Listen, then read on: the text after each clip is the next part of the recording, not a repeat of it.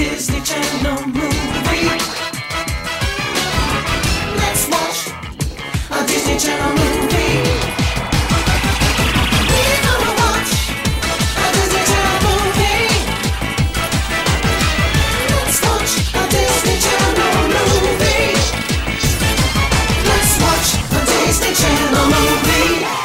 Hello, everybody. Welcome to D Comedy, our rewatch review, whatever you want to call it, podcast. This month, your D commentators are me, Lucas, And me, Emma. and we are here today, joined by a brand new, wonderful guest D commentator. Can I introduce him? He's my friend. Oh, yeah, please, by all means. I'm just used to doing the intros. Go ahead. We have a guest this week, guys. Month. Uh, month, whatever. um, we have a guest. My friend Spencer is here. Spencer, do you want to say hi? Hello, everyone. I'm petrified to be here, but thank you. I've been prepared for this for my whole life, to be honest. It's all been leading to this. Spencer and I share a, a very passionate love of cheesy movies, especially ones by the, the Disney brand. And so I knew he would be perfect for this. I called upon him in a time of need and I knew he would answer the call. He's he's built for this. He's very hilarious on social media, especially with his movie and TV commentary. So I knew he would be perfect. Well, there's also a reason why you knew he would be perfect. Do, do you want to tell us why, Spencer? Is it because I'm an identical twin? That's correct. It And we're talking about Double Team. Did finally we're finally doing it, everybody. Unfortunately, we couldn't hook it up where we could have Spencer's identical twin, but you know what? One is better than none. Spencer, quick question. How often in the lifetime of being a twin did you guys um, dominate basketball together? Pretty much every day, to be honest. That's fair.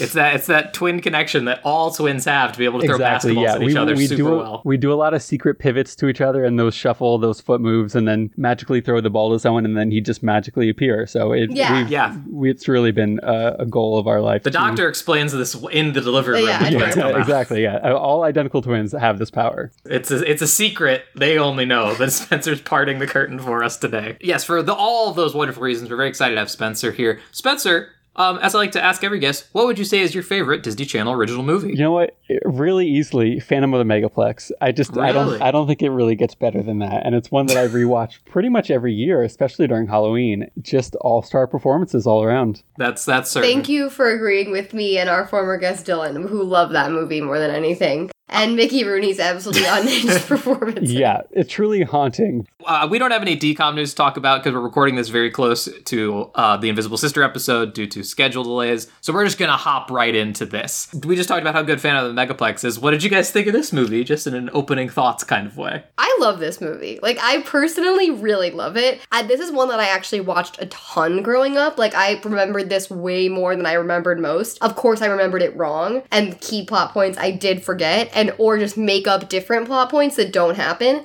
but I did remember this like way more than I remembered other ones because I just remembered watching this one a ton growing up, and hmm. I do love it, and I love these actresses, and I I really enjoyed my time with it. Yeah, I did as well. I, I kind of got the same vibe you did about like thinking things were going to happen, but I think this is that's because it's based on people's real lives, and so we saw this in Right on Track where they can't really go in like a traditional story structure. They want to try and stick to the beats of like a real person's life. But I think there's so many about so many things about this movie that really make it stand out amongst the decom crowd, especially the sports decom crowd. It's an absolute blast start to finish. Spencer, what did you think as a as our as our twin representation? Yeah, it's super interesting. So going back, I found myself remembering so many of the lines. I probably was like Emma, and I had seen this a bunch growing up. I even remembered the featurette where they they had talked about how the the actresses had like yes.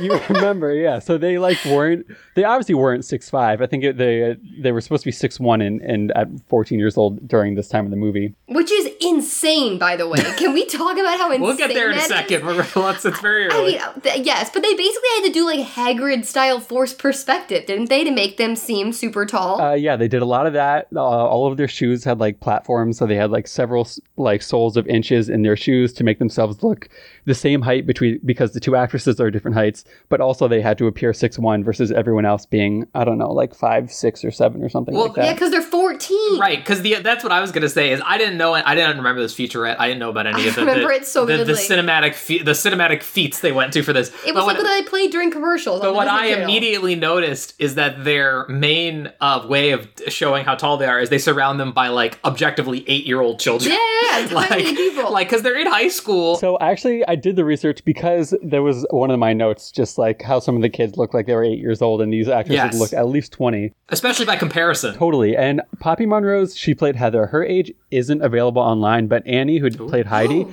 I think she was 19 during filming, and then she had just turned 20 when the movie was released. But still, like, Okay. very clearly, College age. col- yeah, like young college, and they did not look 14. And especially, No. even Mackenzie Phillips, the mom, was saying, like, they're new teenagers. When I heard that line, I was like, "What?" Like I remembered this movie because I guess I was a kid and I had no concept of like what you look like at what teenage age. But I remembered this movie of them being like 17 years old. Like that's Oh, how yeah. I thought they were. They Because were they be look they look like adults. Also, like that featurette, they also in the featurette that they played during Disney that I thought until Spencer mentioned it might have been my own melatonin like fever dream, but it actually it was real apparently. And they also talk about the casting of these two girls. And like we had to find people that could play identical twins. And I remember being a small child watching this featurette and being like, I can't believe they're not twins. And now looking at this movie. These girls do not look alike, except they both are blonde and have like similar face shapes. They look very they like they look like they could be I don't even even want to give them the credence of being related. Like They're, they, they, don't could be look that cousins similar. at best. Cousins. yeah, and I mean, I, maybe it's just the stupid young boy in me, but I definitely never noticed as a kid. And I will admit, I didn't notice super apparently through the first like third of this movie. I kept losing track of which one was which. I was like, which one's supposed to be the one who's really good? How, Luke? How? I, don't- they're I visibly don't know. distinct. I don't know. I just kept losing track of it. But it is truly something I don't know how Disney Channel because like Disney Channel is good at finding twin actors. They found the Sprouses. They, They found, found the Lindsay Mowrys. Lohan and British Lindsay Lohan. okay. but they found the Mowrys. There's a field out there for this kind of thing. The other thing I wanted to talk about, which I'm putting a bit of a moratorium on this topic. Listen, I love a good low hanging fruit joke as much as anybody. I don't feel like we need to make any jokes about the name, the title. I'm the- gonna make a joke I have it right now. several jokes to go off of during later on, so we'll just, Listen, I already kind of skirted saying the Disney Channel classic double teamed because it's I'm just saying, I don't. I'm not even gonna make a joke. I'm just gonna ask a question. Nobody flagged that. How many? It was a how different many- time. How many rooms that term still existed? It wasn't that. Yeah, but long do you really ago. wanna be This the wasn't guy- The 1800s. Do you really want to be the guy in the Disney Channel offices who's like, you realize that's when to I don't even want to say it. the name is was very confusing to me and i didn't fully i mean i got the double part because they're twins but i didn't fully get it until this rewatch because at one point the coach physically says like nikki they're double teaming you or her. something At the very last game, they continually double team Heidi and Nikki, and like that's why they have to use the decoy plan. But listen to that sentence you just said. I I don't love it. Uh, Which- See, but to be fair, it is a basketball term. I get where they thought like they're twins. It's a basketball term. Perfect. But no one else no, other. one else knows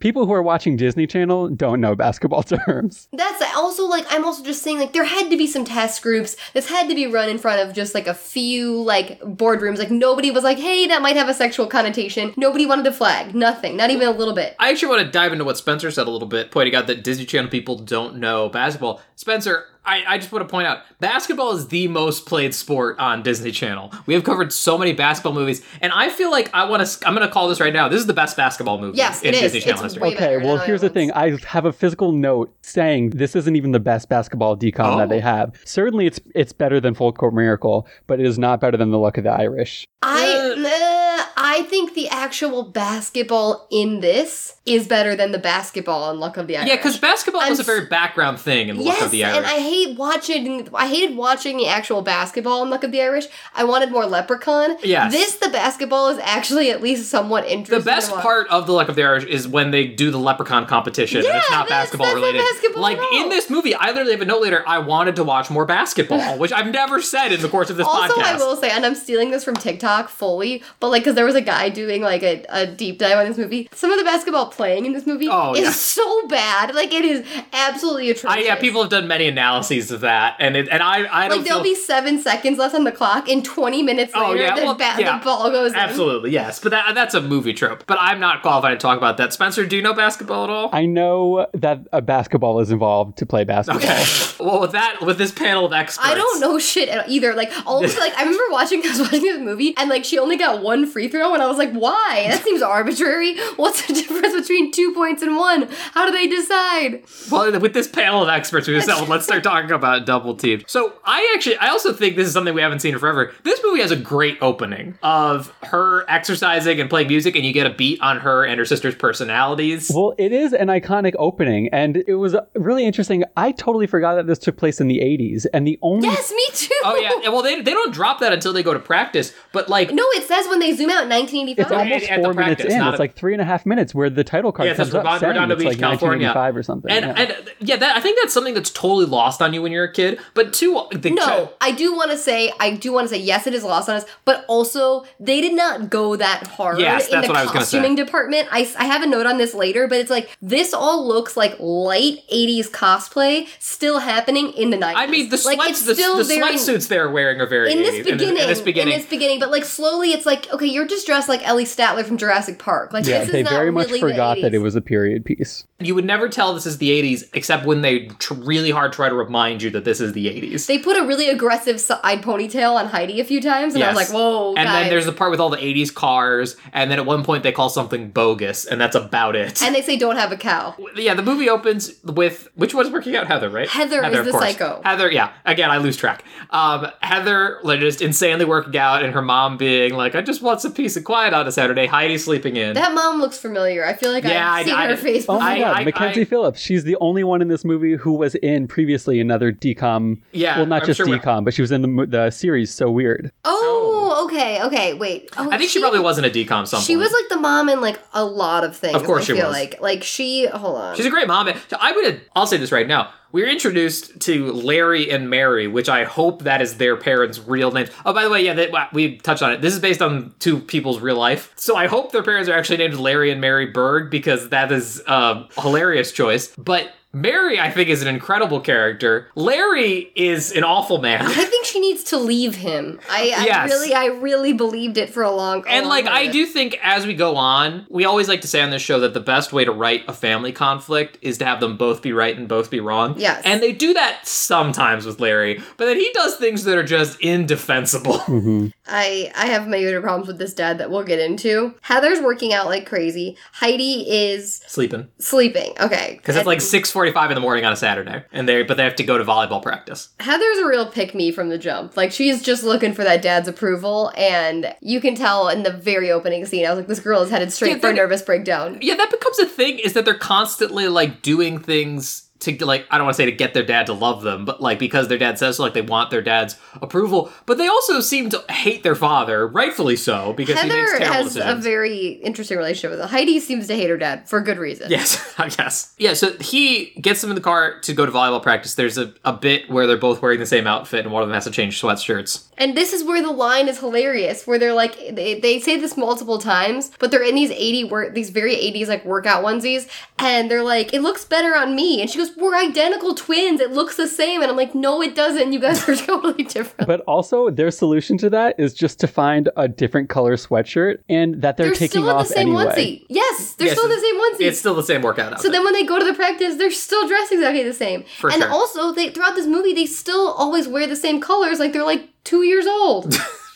I mean, I honestly kind of like that. But Spencer, did you and your twin try to match a lot? So it wasn't us on purpose, but growing up, everything was basically identical until we were a certain age. But I think the movie Disney did this specifically to tell us these women are not twins in real life, but we need you to believe that they're twins, and that's why it was Oh. like, Right, but- okay, well but- you're you're dressing the same, you're wearing the same colors, you're do- wearing the same patterns, you have. they're, you're saying they're like coding them as twins in the way they're dressing. I which like honestly. sense. I think it's like the writer uh, who's like, well, I know they're not going to find two six foot one blonde twins, so let me just write that they're wearing the same clothes in literally every single scene. well, see, I agree with you, Spencer, that I think they're trying to do shorthand to make make them look more like. But the problem is, like I said, is you kind of lose track of like, okay, she's wearing an orange like sweater and she's wearing an orange shirt, and so I, it's kind of confusing in a way. They also like box dyed their hair the exact same color. It's like a really blonde box dye. But so yeah, at volleyball practice, we immediately learn. Hey guys, what is this a practice for? Where where are we? And why are their dads just We're- roaming onto the we're, goddamn? we're in Redondo Beach, California. Emma, I literally have a note here. Oh my god, Emma, it's a chyron. I Like, know, I know. I'm happy they told us where they are. I mean, it's based on a true story. I mean, they better tell us where they're from. This practice was so confusing. Is it a PE class or is it a practice? No, it's Saturday. It's Saturday. It has to be a practice. But then they literally say we don't have a volleyball team at yeah, this it, school. truly, a, a lot of things about this make no sense.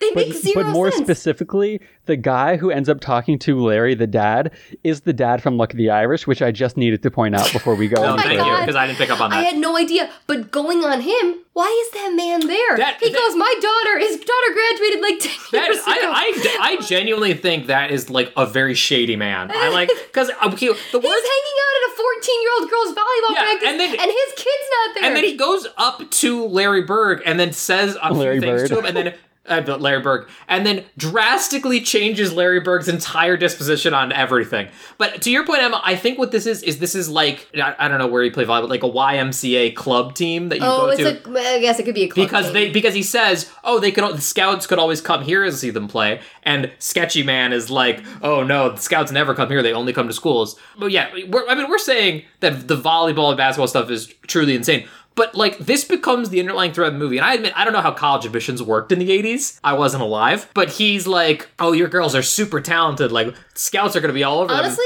if, and also judging by what we just saw, Heather is an absolute monster, and Heidi sucks. Yes, Heidi didn't sucks get one basketball- ball I mean, over the. Didn't get one ball over the net, and he's like, they got talent. They- like, maybe one of them does. well i'll touch on that. also, this this line reading where he goes, "How on earth do you tell them apart?" I'm like, number one, they have different faces, and then the dad's like, "Oh, the Heidi," like basically like, "Well, I fucking hate Heidi." Like, And he says that likes several times throughout the movie as well. It is very problematic. Oh yeah, he's It's the worst. awful. He's the worst. But what I, what I was gonna say is I don't know how this kind of stuff worked in the '80s, where it's like, oh, well, scouts are gonna scout your children as freshmen. No one's gonna say anything until they're seniors. But if they don't get spotted when they're freshmen, they're like dead in the water. Is what it sounds like because like they literally act like uh, by the end of the movie, all the scouts are coming to like the last game, and I was like, guys, you have like three more years to impress somebody. It doesn't need to happen right now. But to your point about them kind of not coming off as all that talented, have, I mean Heather does, but Heidi kind of sucks. It will be reinforced over the course of the movie that they are so successful because they are tall, and that is it. that's like their main skill. They could be tripping over their own two feet and falling on their ass, and they'd be like, "Yeah, but they're six feet at thirteen I mean, years they, old." that is pretty much a big like once up. they join the basketball team, which we'll get to, the entire strategy of this basketball team becomes handed to the tall girls. Because it's a good strategy. They can Well, yeah, it keeps working. drop the ball in the hoop. Also, this guy, this man, random stranger, this wizened vil- village elder that wanders onto the volleyball court He comes out of the ether. and is like, "Hey, you should think about." You know, getting these girls scouted, and I'm like, not to be stupid, but like, you mean to tell me that this man has never thought about college scholarships for his giantess athlete daughters? Like, this has never crossed his mind until it, this because moment. it, that's what I'm saying is it becomes all he thinks about now after one conversation with a guy we will never see again. Yeah, it is re- really frustrating that the whole movie is built on this, and I do, I really wish that there was more info online to find out where Disney sort of made this their own and adapted it from not just real life, but into like whatever they world that they wanted to create, because it really makes no sense. They also talk about how the dad turned down this really high salaried job as like a at a law firm to be around the, the girls, and now all of a sudden he's like, well, I'm really worried about college and sending them there, so we have to move to like get them to a new school and all these things. I'm just like, well, what's going on? Like, what's the real issue here? Yeah, because and some also, things also, aren't like, adding what up was to your me. plan? That Yeah. was. It feels like he has to do a complete. I also- It's like it's like they turned fourteen and they were three yesterday. Like he had no build up to this. And also, I think it's so crazy to bring up that line, which comes in a second, is that it's just like, listen, we both decided that we were just gonna make less money. Like that's how, like, when you sign up for a job, like, how much money do you want to make? How many hours do you want to be here? It's like, well, I would like to see my children, so I'm not gonna make as much money. Like that's not how jobs work. Also, they have a beautiful home in Redondo Beach, which also, by the way, guys, um, I live in California, so does Luke. Redondo Beach is not like a shithole. Why do they refer to it like that? Was it in the 80s? I guess I wasn't there. Maybe in the 80s. That's a good point. I mean, I just think it's like a lower income neighborhood than Palos Verdes. I mean, it is, but it's still like a lovely Oh beach yeah, of course. community. But Emma, Emma, it's a Disney Channel original movie. If you're not rich, everything you touch is trash. You have to understand that. Also, this this when this wizened village elder walks up, he goes, "Wasn't early for my daughter." I go, "Sir, if you don't have a daughter, why the fuck are you here in this gym? if your daughter's not on the team." I don't think he has any other lines outside of this big scene, but I do I did think that I saw him in another scene later on in the movie. So maybe that means that he was like part of the camp or part of the whatever that they were doing, but Emma, really maybe- Emma, just a very maybe- random man to be there. I think he was honestly a, an apparition. I know what I was Like- gonna say. It's like in High School Musical. He's the personification of fate. Yes. These girls needed to go. Um, so the practice ends. They go on a tandem bike ride That on the felt a beach. bit heavy-handed. That's That felt heavy-handed. Really heavy-handed. And that it's just to seem to establish that Heather is so good at everything. Heidi feels a little bit inferior compared to her always. She's like always in her shadow. And then we cut back to the house, and the mom and dad are talking about how the dad wants to move them to a different school so they can be on a sports team and get scouted and go to college because they'll need scholarships. Essentially, they can't This was where the both. mom gave the line that was like, "They're barely teenagers," and I was like, "Excuse me, they both have full boobs. Like, what are we talking about?" they come home from their tandem bike ride and are like, "What's going on?" They also apparently went to the beach in those onesies, which just Oh, yeah. sounds like a, a hellish nightmare. it was a cool down workout Mm-hmm. after their practice workout. So they come back, are like, "What's going on?" And they're they're talking, and they're like, "Oh, they're they're having an adult conversation. We better go inside." And the dad's like, "No, no, this involves you. You should sit down." And I was like, "Oh wow, how nice of the dad involving the children in the conversation." And immediately it's just like, "No, you're moving schools." But also, I'm sorry, we can't glaze over this line. He's like, "You girls are special," and then the mom, and then they both go, "Oh, we already had this talk with mom." And I was oh, like, yeah, "Was that was a a weird sex talk joke? yeah?" yeah, I think I, it was didn't sex- understand that to be honest. I was like, well,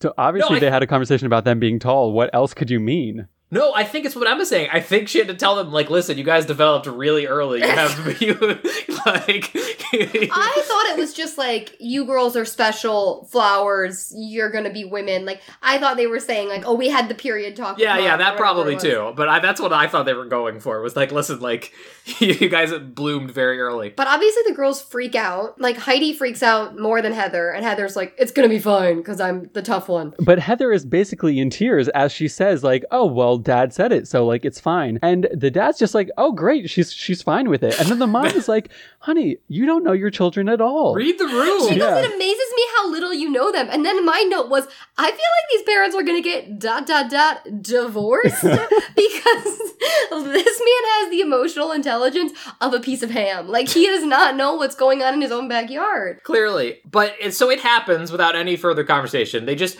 th- this becomes an undercurrent of this film is that the father just makes proclamations. They're mad about it, but there's no further conversations that they go along with it. This family is literally a monarchy. Like you know, Right, but I'm is saying all of a sudden though, like his demeanor has just changed because he had conversation with the personification of fate. Um, also, this is an important key piece that we have to get in here so people aren't confused. There's during this conversation, he is like, "We're gonna move you to Palos Verdes." Also, school's starting in like a fucking week, which is insane. Oh, It's like- yeah, she first day that. of school is like Monday, and he's like, "We're gonna move you to Palos Verdes. We don't live in that district, but we have two weeks to find a new." the place." principal said uh, he'd give us two weeks to find a place. I assume like it's not stated, but I s- like I don't know why the principal cut them this deal. because like, they're six one and they're gonna right, right. But I was like, did, did, did he negotiate a volleyball thing for them? I yeah, it's like underhanded, like giving a recruit a car to drive. I was his expecting that around. later, which we'll get into. I think this is the tricky thing for me to understand though, because they say later on volleyball doesn't even start until the spring when they're signing up for cl- for like clubs Okay. and stuff. Oh, Yeah, am I jumping the gun a bit? No, no, no, no, No. no. You're fine. What? Because I, you're right, but I want to talk about this. Volleyball is a fall sport, right? Isn't it generally played at the beginning of the year? Uh, because I In our like- school, it was. In our school, yes. I, I, don't know. if that's the same I feel like every time I've been, like every time the start of school year, volleyball was always one of the first things that started. Again, I don't know how it was in the '80s in California, but that I, was a different world. it was a different world. We're literally talking about 80s Redondo Beach like it's Mordor. We're like, we have no idea what happened there, what the property prices were. But yeah, you know, you are right. To Emma's point, if you can get a pair, two six foot one uh, volleyball players on your team, you take that. You take also, that like. I love an en- enterprising um, principal willing to bend the rules for athletic and, you know, supremacy in the conference. He's bad at his job. Like, he's doing a bad job at being a dirty principal because, like, you got two six one recruits. You didn't flag that to the basketball coach the second you struck this deal with the dad. The da- the basketball coach happens upon these that's what, that's what I'm saying. Is I, I would have liked to see the scene as all. I feel like that actually happened, and like this was all an underhanded get these six Oh, one girls to my school, but they can't show that in a Disney Channel. I original agree. That's probably true. Yes. I mean, it was also a shitty deal to begin with because who can find a house in two weeks? no one. No one. Literally no one. I also. I mean, I don't know how it was in the '80s in California. I mean, the the dad clearly says like, "Oh, they say two weeks, but no one's really going to check up on that," which becomes an issue yeah, later he's fully on. prepared But to scam the school. yeah, Because he he thinks he'll last at least on six months for sure. Yeah. Well, he should be Emma, but he, we find out later he's not. But again, yeah, it's school starting very soon, so we cut right to them getting ready for the first day of school. Where we have to watch an emotional scene with a best friend that I've never met, nor and do I, I, care and about. I literally said, and they're like, "We'll still be friends," and I literally wrote, "And they never saw each other again." There's literally no point to this scene at all. It apparently they're staying at this house that they currently live at. Like, what is the issue? Like, you just won't It see was- each other at school. That's it. First of all, I don't know this girl. I don't know their She friendship. doesn't get a name. And we also, you're right, Spencer, we don't need it in the script because, like, we already get, like, Heidi's upset. She's gonna miss her friends. She's the social one. Like, we actually don't need to see this, like, tearful Titanic goodbye on the front lawn, which also loses all of its punch because they are not moving out of their house they currently live in. And it must also Um, take place at 5 a.m. because they're driving to another school. Like, That's an excellent point. like, that's like two hours away, on? yes. Uh, Speaking of, I want to give massive credit to Disney Channel for getting some cool cars. And Actually, cool. Cars. we got and, like a Ferrari. This was a sick high school. It reminded me of the high school in um Bring It On. definitely. I, I got really big, like, Saved by the Bell vibes from this. Yes, Well, yeah, yes, it's, yes. it's an '80s high school thing. Well, this was a light 80s. She's in like Yeah, a yeah, lightly yeah, shoulder slung Heidi is in But- like a little off the shoulder uh, sweater. I was like, oh, there's their 80s. But I'm just saying, Disney Channel has always struggled with getting cool cars. It's the fact they got a bunch of cool cars appropriate for the 80s is very impressive. they also had like a car show set up in the front Yes, lawn of the absolutely. Yes, that's what it school. is. I think we're talking about the fact that, that that was them trying for the 80s, but then also you could clearly tell they just shot this on a normal day of school for this thing. Because you could see kids in like those 90s blue button ups and everything, like just in the background. They background. didn't have the money to rent out the whole place all day. Oh no, no! But you couldn't tell them like, "Hey kids, have an '80s day." Everybody show up wearing '80s clothes To this They middle school in- that they're secretly at, this elementary school, to make them look older and taller. They go in and uh, there's They start like a- signing up for classes. They're registering. yeah. Registering. There's a dumb joke about pizza in Italian, which I, that's a classic Disney Channel Oh, joke. I where love it's like that not even a joke.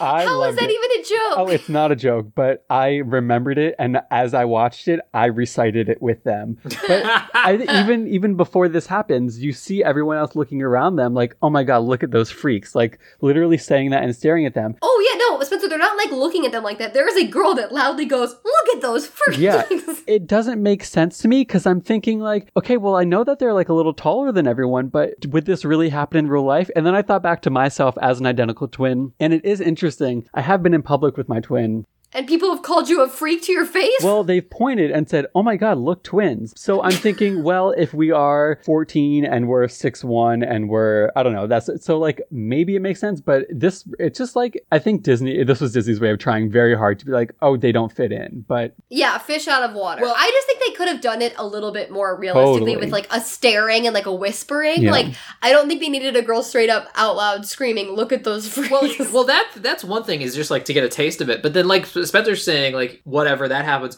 But then after they finish ratings, they're walking down the halls, and like I said, they're just swarmed by eight year olds, and it's clear, and every all of them are like looking up at them, like they're looking at the freaking fifth wonder of the world. And I was just like, I get that they need to do this so they can sell how tall they are, but it looks like they are at a kindergarten. and I I legit remember being 12 years old and watching this and thinking that kid is eight years old. Why is he in high school?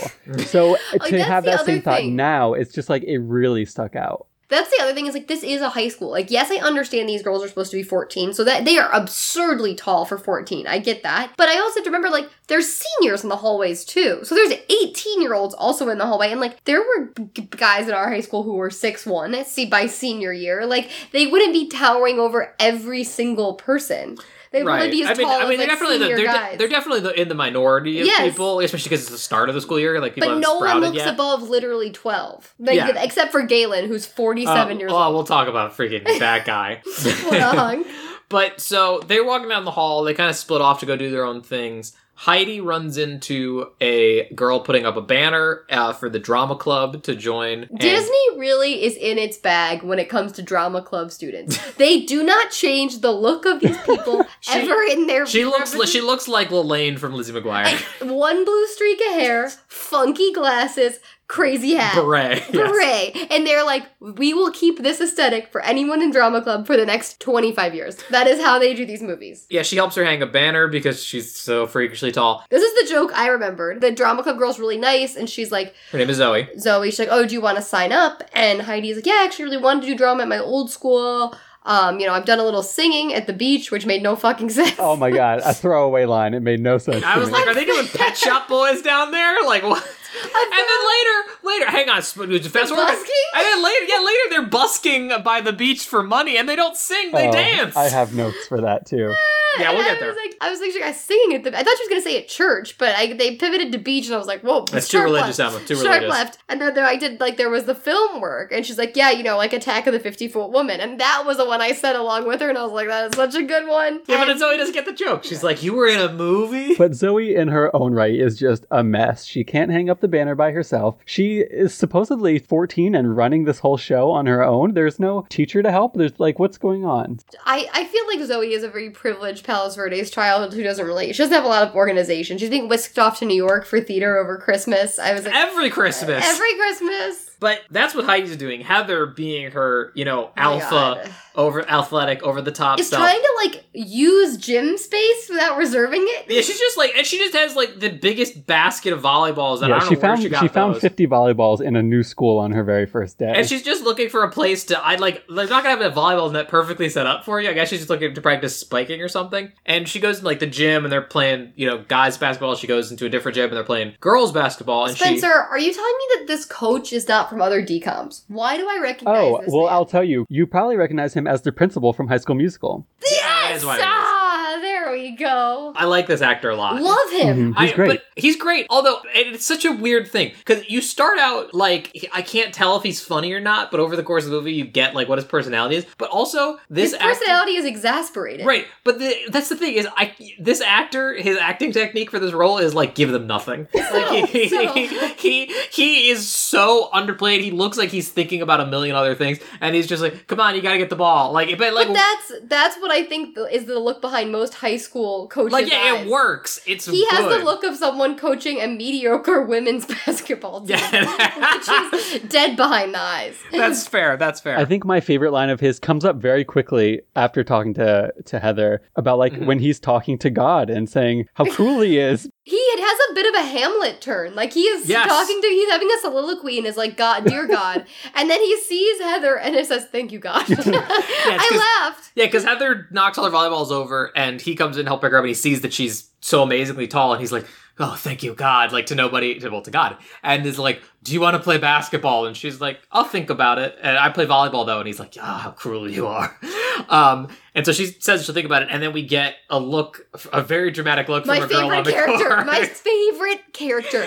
This bitch, like, she was the blueprint. I, Like, other- I, I, I did also. I had here. Her name is Nikki. Nikki is the maybe the best bitch character we've found. Who is this actress? She has a whisper voice that is so I crazy.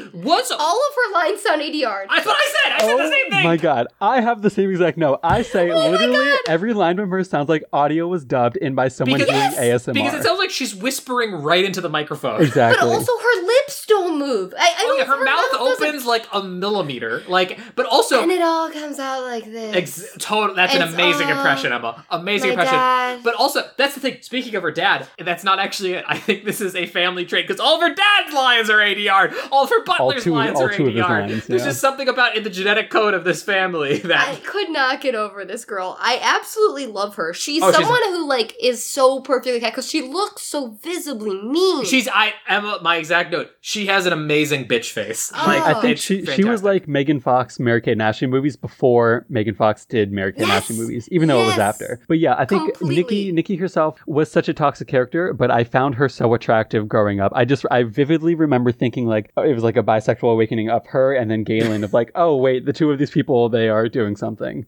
I am attracted to Nikki, but like I very I was as a person. Like I thought she was so fabulous as a kid. I remember being like she not like attracted. I think I wanted to like baby kiss You her, wanted the but drama also of to her be life. her. Yes, I also wanted wanted to be her. I love Nikki. I love her weird voice. I love her crazy '80s Coke mansion. Yeah, oh But god, we'll was- talk about that. We, I gotta say, we gotta say that. But also, what I want to say about Nikki, because we've we've met bitch characters before, like Tess Tyler and Camp Rock, And I love what- a good bitch. Right, but here's what I'm saying. Why I think she's like maybe the best bitch character we've come across so far is that she's so good at being mean that you like her and you want to see her redeemed. I didn't need the Tess Tyler redemption in Camp Rock. Mm. She was fine the way she was. I didn't care about her that much. I cared about Nikki in a weird way because they have the same thing where their parents are ignoring them, but like something about her performance endears her to you more than Oh, I couldn't figure out what else I knew Uh, from, Tess and she's in Gilmore. She was in Gilmore. I also I also want to say I I apologize if anyone doesn't like us throwing around the word bitch so much. Watch this movie and and to, to defy me. To defy, I We defy say you it if I a lovingly. word. I'm Yes. the only woman on this podcast, and I'm using bitch as a term of endearment. Okay. Yes. Yeah, that happens. And then they go home uh, and are having dinner, and she's talking to the dad about, I want to play basketball. And the dad's like, oh, that's a great idea. You'll stay in shape. It'll be a good warm up. He doesn't bring up my first thought. What if you get injured? She could get hurt. this this dad isn't even good at being an overbearing. That's what. I'm saying. He's bad at his job. He didn't even think of the scholarship thing until they were 14, and now he's gonna let them play another sport right before the season of their actual sport. This is shit helicopter parenting if I've ever seen it. Well, I think the worst part about that whole dinner conversation is that he's talking through his burps, and they they like kept those takes in. Spencer, we don't have time. Uh, we don't have his film to waste. Okay. Oh, do you want to know how? There- You want to know how I like know that's true? tape. Is as I skipped over it, but in the basketball practice scene, there's a shot where you like follow the basketball going. through There's physically like plastic on the lens that they just kept the Oh, shot in for. Guys, And, like- there are shots in this movie where the body doubles turn to face the camera, like close ups, and it's visibly not the person it's supposed to be, and they keep those shots in the goddamn movie. They're like, yep, moving on. yeah, she, she's This talking. dinner scene made me sad because I did love. I was like, I'm so sad they're gonna have to leave this gorgeous '80s nightmares house. I know oh yeah, what was this house like? It was crazy. There's like stairs leading to the uh, to the higher part, but then like the kitchen is sunken in. It's so it looked like Pee Wee's house. Like there was a lot of fucking crazy shit happening there. Yeah, but Heather wants to join basketball. Heidi gets invited to a party by Zoe, and she's all excited about that because she likes having a social life. Unlike unlike Heather, who is like freaking Ivan Drago from Rocky Four, where her mind is only on athletics. And also, there's a whole conversation here where, like, again, the mom is being a good mom and is like, "Oh, that's so exciting, Heidi! You're gonna go out for the play," and the dad's Oh yeah, like, play. "Your sister's gonna be famous, and you're gonna be fucking dead on the street." Oh my god, yeah, what a weird thing. And then the daughter Heidi's just like, you know what? When I win an Oscar, I'm gonna thank everyone except you. And it's like really a hurtful line, but they all laugh about it, and I'm like, yeah, they're like, Yeah. ha, ha, ha, ha, tinkling laughs, but it was like that's a dark conversation Yeah, between father because and he wants her to do it, and she's like, "No, I want to do my own thing." So then we cut to the next day. Uh, Heather goes to her first basketball practice, and just gets absolutely targeted by Nikki, and literally tells her like, "Hi, I'm Nikki. This is my team. You're not. You better not be planning on being a star I'm here." kill you. also, they also have a line when she meets the basketball coach, which I don't remember this being part of the movie, even though I do remember like base a ton of these scenes where she's like, "I don't never really played basketball before." I was like, she's never really, and then she's like really good at shooting. Oh, yeah. the first practice, she's like ripping three She has incredible aim. And like, I know she's tall, but like that still requires some skills from a three point line, even at six one. Yeah, I I was know. like, she's a got excellent shooting technique for Right, and I- and never don't- playing. And I don't, and I mean, like a certain part of it is like, I mean, if you're a good enough athlete, you can kind of be good at anything. But I mean, like, I just don't know how many skills are transferable from volleyball to basketball. So I definitely understand what you're saying. Like, also, volleyball is not a running sport. Like, you have to run up, back and I forth, mean, up and you down. the- still you still have to be very much in shape. I get that, and like, and like I Heather keeps herself in I shape. know like, what the plan, plan was like at the beginning, like have her be like a Shaq, put her at the bottom of the hoop, pass her the ball, have her ta- like just tap it. That in. is a salient basketball thank point you, from Emma. thank you, thank you. Thank you. Maybe it was. I don't know if it was right. I actually know a lot about Shaq because me and Shaq have the same birthday. Um, not year, obviously, but. Emma, guys, you didn't know this. Emma's been Shaq's age this whole time. Um, yeah, no. So I thought that was then they were gonna like get better. She's instantly like very good at basketball. Oh yeah, she's like shooting. She like does that thing where she goes around like three point line and puts a ball up and just like nothing but net every time. But yeah, Nikki's just constantly targeting her and like she has to guard Nikki and she just shoves her way through her. But I thought that was also good storytelling because volleyball is not that kind of contact sport where like you're shoving into people and stuff. That's true. Then Also, dribbling is really hard. Like, if you're not like a really good drill, I don't know. Yeah, Sorry, yeah. I'm just But then- not that they really worried about dribbling. Almost every single scene in this is a travel, but Oh, oh, I'm every sure. single I'm sure. one, Spencer. I'm sure. I'm, Especially in the actual like when they're not um you can tell they use body doubles for the zoomed out stuff like at the last game and like that that's pretty legit like the dribbling there. Whenever it's the actual actresses, they are just walking down the court with the ball. Just walking. Oh, not even a question. So the yeah, then Nikki like she spends most of the time just blowing past her, but then she goes to shoot, and then Heather just freaking springs up and just That smacks that shit move. down. She gotta spikes the spike ball it, out of there. Yeah, it's really good. And then the whole crowd, like the whole team breaks into applause, and I was like, okay, feels a little favoritism, but all right. So then we cut to Heidi's party. They pull up in their like shitty uh, station It's a wagon. Woody. They're- It's yeah, a- they're the Woody wagon. They see the amazing house and the photo shoot going on, and then she's like, "Drop me around the corner." And then so she goes in and meets up with Zoe, and she's like, "Well, I had my driver drop me around the corner." So because Zoe's like, "Wow, you have your own driver. That's crazy because like it's kind of assumed that if you live in Palos Verdes, you're some level of rich, I guess. But so yeah, she's hanging with Zoe at the party and finds out it, we, we well she doesn't because she doesn't know who Nikki is. We find out that it's at Nikki's house and Nikki comes up to her just being like, Heather, I hate you so much. She goes, No, I'm Heidi. I have no idea who you are. And she's like, Okay, well you're her sister, so I still hate you so much. Um, and tries to get her to like admit that she's not as rich as she's saying, but she's like, Yeah, because we're beachfront and you know we've got the boathouse. Like things are getting set up because we just moved there, etc., etc. Oh yeah, also in the dinner scenes where the dad dropped that they kind of don't plan on actually moving. Like he's like, they're not gonna check up on that. We'll just stay exactly where they are, which is a dumbass move that comes back to bite them later. You know Nikki is rich also because there is uh You're gonna say exactly what I want you to say. I- when when they come to the food and there's Perrier. Okay, well I did notice that, but I was gonna say the indoor pool, and then they have the glass thing where the guy walks through. What the- was What was that mime work that kid was doing? Oh my God. He like checks the glass if it's real and then walks through Emma, it's the been window. 20 years and it, it keeps me up at night. I genuinely have thought about this all, all the time. I'm like, how does how is he doing this? I want to be at that house. I want to be at that party. I also want to know if that was a direction that they gave him or if that was just an extra gone road. I, I don't know. that indoor pool is so 80s and the whole thing and there's glass bricks on the side of it. I was like this is amazing and also the craziest thing I've ever seen. Yeah, so this whole random party, there's no special occasion. It's just like a Friday night, I guess. There are, what, 200 kids from the school there? Uh, Heidi is there assuming that it's chaperoned, and then Nikki tells her, like, oh, well, my uncle's here. Never It's seen like, him. okay, well, your shit uncle lets you have a party with for 200 people that's catered at your house that probably kids are smoking and drinking at. Also, like my uncle is here, and then she makes this face, like she like looks down and is like, "My uncle's here," like frown. I'm I- like, I what's got- wrong with your Yeah, uncle? I got I got immediately concerned that there was some inappropriate Yeah, things I was like, what's on. your uncle doing, and why do you hate him so much? The uncle isn't the butler, right? That's a separate No, character. That's that's a- a separate character who shouldn't have even been in the movie. Well, no, every That would every be so fucked every up if that was no. his brother. I know it would be, but that's what I'm saying. They should. She should have said like, "My butler's here," or Yes, like that's what- Gary is here, whatever the butler. They doesn't get a name. But like they should have been like my butler's here. and, like, Chives. then like and then the face would be like I'm sad because my butler is fulfilling the role of my dad in my life. The uncle thing then with that face just made it like really fucking weird and I was like there's some trauma happening. I don't trust this uncle as far as I can throw him. Yeah, that, that's pretty much all we see at the party is her meeting Nikki and lying to And, her. and they li- she specifically lies about her address, which is right, important. because then we do a really jarring cut to her, uh, to Heather yelling at Heidi in their room about lying to Nikki, and she's like, "Sorry, it just kind of all happened, but like, who cares? I wanted to fit in." And Heather's just like, "God, you suck. Why are you not thinking about athletics all the time?" So then we cut go to another basketball practice, and this is as, Galen. as they're practicing. I Who re- named this character? I remembered the hot guy, and then like he's giving an interview, being like, "It's true you've committed to this college?" And he goes, "No, I'm not making any decisions till after the season." And then I think uh, Madison comes over, who's like the nice girl. I also team. want to just be clear that this high school senior, Mm-hmm. Ga- whose name is Galen Galen Alderman, Alderman. which is the craziest thing I've ever heard, is holding a full-on press conference. Yes, courtside. courtside in the back of an ongoing I think he, I think he, I think E ESPN is there. There's multiple cameras, not just one reporter. Also, he's secretly 28 and also Oh, the of star of Of all of our sexual is. fantasies. Yeah. that man has a driver's license. He has a master's degree. He is so Well not, well, not only that, he is like, if he's not 18 already, he's about to be 18, and he is ostensibly the romantic interest for these 13, 14 year old girls. I know that that happened back in the day. Like I, even when I was in school, like Who can say what it was like in the 80s in California? I, I, I just can't help but view it through, through a 2021 lens, and I don't love no, it. No, it's not good. It's not good.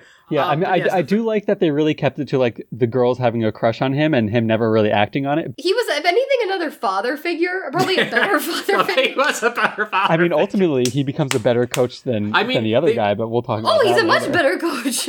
Oh, for sure. But also, I think he. I'm uh, to your point. I think he realized these girls have daddy issues, and he was trying to play into that. Oh, Um, he's but- just cruising sandy sores, looking for girls with daddy issues. Uh, the thing I will say about him um, is that his name is Galen, and I can never forget that for the rest of my life. Like, who, who thinks, okay, we got this hot 80s guy. What name should we go with? Oh, yeah, that weird dude who wrote about medicine in like 200 I also AD. get it wrong. Like every time in my notes, I write a different thing. I write a different thing. I thought bro Jalen once. Like That's I, better. That's better than Galen. But so after the practice, Heidi and Heather meet up outside of school, and Heather's kind of like wants her to go practice with her a little bit because she's like, I kind of miss hanging out. Like, you know, you're you're my best friend. Like, I miss seeing you all the time. But Heidi's like, no, I think it's kind of cool that we're each doing our own things. Like, you got basketball, I got drama, and I'm making friends through drama. I think also, I mean, bad 'cause she hasn't really made any friends on the basketball team. Yeah, because they- she's an absolute aggro monster. She needs to relax. but then uh, Heidi says that to her, and she's like, "Yeah, you know what? You're right. Uh, We are doing this a, a cool way. I'm down for it." She's like, "Okay, great." She goes off with her drama friends to practice lines on a boat or something also, like you do. I, I was in the drama club in high school. What I don't know what it was like in the what- 80s in California. Okay, but what fucking high school had like hot guys in drama who had boats? Because it wasn't my high school. I'm gonna tell you, I was a president of the drama club. Emma, I don't know what it was like in the 80s in California. Also, I did I didn't watch this movie because I do know what happens. Like I, I know the end of this movie. I know where we're going. And I did watch this movie in the way that you kind of watch like Old Yeller, hoping that things are gonna change and the dog's gonna live. I was kind of like, oh, I just want Heidi to go live her life on this boat and never come never come back and never have to change herself for this terrible dad. I do want to say, uh, when we started this movie, I forgot there was a volleyball thing at all. I was like, why are we starting with volleyball? Do they not already play basketball? I, but so for me, I was just waiting for that to happen because she comes home after her boat excursion, and the dad's putting up the basketball hoop, and then they just start playing basketball. And they don't. I don't know if he immediately says how was your boat trip or whatever, or if he says it at, at, like a little bit after. But I was so confused because they start playing basketball, and I was like, she doesn't play basketball. How does she like? Because she's like running a clinic on him. She's really good. She's really good. And they're just having a fun time, father and daughter. And I'm like, okay, this dad isn't that bad yet. Then she goes, oh yeah, the boat trip went really well. I Had a great time with the drama club. And the father just goes, yes, well, things have changed. and she's like, what? And she's like, I spoke to the basketball coach. I told him you'd both be playing basketball. He says that like it just happened. Like he just ran into him and I was like, oh yeah, uh, I just happened to mention that you're going to both be playing basketball. It's no big deal. but like, no, this is like we said, like an edict from on high. You will quit the play and you must play basketball. Also, like, it was really devastating because, like, they had this really cute father daughter moment that he immediately just steps on. Spikes into the ground. Yeah, that was something that really stuck out to me. This was really the only time in the movie that we saw the two of them not just getting along, but like having that relationship, despite obviously the actors missing every single shot and then the, the then them editing it out and cutting to it just the basketball going in the hoop. Literally just cutting the frame so you can't see where the basketball goes. So she immediately runs into the house crying that she has to play basketball now, apparently. What I thought was going to happen, because again, I didn't remember this movie perfectly, is that they were going to get found out, and the way they were going to negotiate a truce uh, about their situation was the dad was going to be like, "What if I had my other daughter What if play I sweeten basketball? the deal and what if I sell sweeten you the pot?" my second daughter? Which, which is what I'm saying is like I think that's something that would make sense in a narrative, but they couldn't do that. Like, and also what I'm saying, they obviously couldn't do that in this general movie. Show the backroom. Although I say that in Go Figure, there was a sex deal. Yeah, there, was a sex deal. one. Yeah, I get what you're saying. I think that this was like must have been held closer to how it actually happened, so they couldn't make it a better story. Yeah, I also feel like the Nikki character is completely invented, and the, the whole like probably. The, I, I- I think the, the whole thing with like the them moving is probably I, want to know what the real story is, but I'm not going to do enough digging to figure it out. Well, we're also But- missing. They have an older brother, and they may have a younger. bro- I was doing some research. I couldn't find Oh, in real life, you mean. but I know in yeah, in real life they have a totally a, another sibling that is completely lost from this whole narrative. So uh, yeah, I think Nikki is made up, and and the fact that everything else is basically a lie as well is just very well, that really sucks. Yeah, can you because, like, imagine being that? that being, like having an iconic DCOM made about your family and then you get cut in ed- in edit in the edits. but she runs in the house and is immediately pissed off at Heather because she's like, "You knew about this. This is all your fault. You put him up to this." Blah, and like Heather very clearly has no idea what's going on, and she will continue to be mad at Heather for the next like twenty minutes of movie. Yep, yep. Yeah. So he makes Heidi join the team, and then they have a practice, and Heather and Heidi beat the shit out of each other. yeah, that- that's what happened. They just Which start- was honestly great. Yeah, to but at a certain, this is what I'm saying, is at a certain point, she literally says, I don't have a choice. And I'm like, absolutely 100% have a choice. Like, oh, no, no, go away, because she tells Zoe she's quitting. And she's like, I don't have a choice. I have to play basketball. It's like, you 100%. Because, like, if she just went on the court and then told the coach, I don't want to do this, could he make her play? No. Like, what, like, what are you talking about? But I think they have. She needs to live at her parents' home, so she's doing it. But they are a- aggressively fighting because she thinks that Heather sold her out to the dad and is the reason why she's being forced to play basketball. And they're just like ripping at each other, grabbing each other's shirts, like throwing, Elbowing like, each other elbowing the each other. And that's this is where you really get great dead behind the eyes acting from that coach, where he's like, "Girls, girls, stop, I liter- please stop, stop fighting." Then he's just like not doing anything to break it up, but they just keep. He just looks more and more devastated with his own life. I, I got this more once the games start, but I literally wrote how much B roll did they shoot of this coach just walking back and forth, shouting either names or just vague statements like "Keep it on the inside, Nikki, Madison." You gotta pass, girls. You gotta pass. Like, there's so much of that inserted, and, and so it's also in this scene. Nikki now is contending with two of these giantess queens, um, invading her space on the court. I literally wrote. There's a shot literally of Nikki like staring both of them down, and I was like, you know, I gotta give it to Nikki. The bravery for crossing them because she, she looks like they like the two Five of- four. five four. Like these two women could break her spine over the back of their knee. Not even like I, the five four. I was being generous. I honestly like love her tenacity and like de- dedication to being a bitch because like had this been me, I think I would have just given up and been like, this isn't my team anymore. Like, Yeah, I, like, I- you can't, like you can't. Let's say you can't fight the city hall. You can't fight the tall girl. Yeah, I think that Nikki is the, the girl in school who wore those Cookie Monster pajama pants, and she would get in a fight with anyone. Those girls you needed to steer clear. The ones that walked the mile and wore Cookie Monster shoes. and um, uh, yeah, she truly doesn't give a rip. The only thing that's notable about this practice, besides the fact that Heather and Heidi are fighting each other the whole time, is that this is where you see the play from the end for the first time, except it doesn't work. Heidi's on like someone's covering Heidi, and she does this little foot shuffle thing, which is just such a waste of time in basketball. Makes no sense at all. do- No. It makes no sense. It does this little foot shuffle thing, and then she passes a wild pass to the outside corner, thinking that Heather is gonna jump in and grab it because they have a twin connection. And she should have, Yeah. because she was only one step away out of frame. But Spencer, I do want to ask you. I know we joked about it already. I, and I'm sure you get this question a lot, being an identical twin. But is there some truth to the twin telepathy thing? Such a in your experience- question. I mean, I think so. At least, at least in our case, we can very clearly finish each other's sentences, and we know what the other person is thinking. Definitely not all the time, but it happens way more frequently than you would think. I, I, I just didn't know if that was one of those Hence things. why Spencer said she could have gotten that pass. he was like, if I would have been there in a second. Have been there in a second. Yeah, she's like thinking Heather will get it, and Heather like misses it. I think on we're supposed to think on purpose because like she could have gotten there, and she's like, I don't always know what you're thinking. Okay. Well, yeah, they're mad at each other. That practice happens. Then we okay. this is the weirdest concept. Well, first we go to Nikki's house and we see her from atop her parapet yelling down at her father about to get into his limousine. And uh, is like, Dad, I have a game today. Are you gonna come? And he's like, horribly ADR'd in. Um, I'll do my best to be there. Did And- Nikki kill? Does Nikki's dad kill her mom? May, no, maybe the uncle killed the mom, and the dad's like a high-powered lawyer and got his brother. Okay, all- the out. dad just feels really American Psycho to me. I don't know if it's the hair slick back or what it is, or it's the house, but like it all feels like he might have killed the mom. I know. I, I put that on the uncle's feet. Like now, the the uncle is like in debt to the brother forever. But also, I don't even care. Like the dad's pretty hot. I would gladly be his sugar baby. Oh yeah, he was pretty hot. I mean, it. He is a mob. So I'm sure it's like drug deals, and he's Mob affiliated. like, that, yeah. that's The money That's what I'm is saying, I not think from being a lawyer. Let's just he's say a he's a mob lawyer. He's a mob lawyer. he's supposed sure. to be a lawyer. Oh, no, I'm just. Oh, I I don't know what up. the heck he does. I was like, what the fuck? But I'm saying he's got to he's got to fly to constantly defend these guys. you don't have an indoor pool like that with a glass wall unless you're you are moving cocaine across this country in large quantities. Like that is just a fact o life. Like For he is a he is at least mob affiliated at the very least. So he gets the limo, and then the butler. Also, these like she he waves the butler waves. yeah, but he's no. He says he says in a very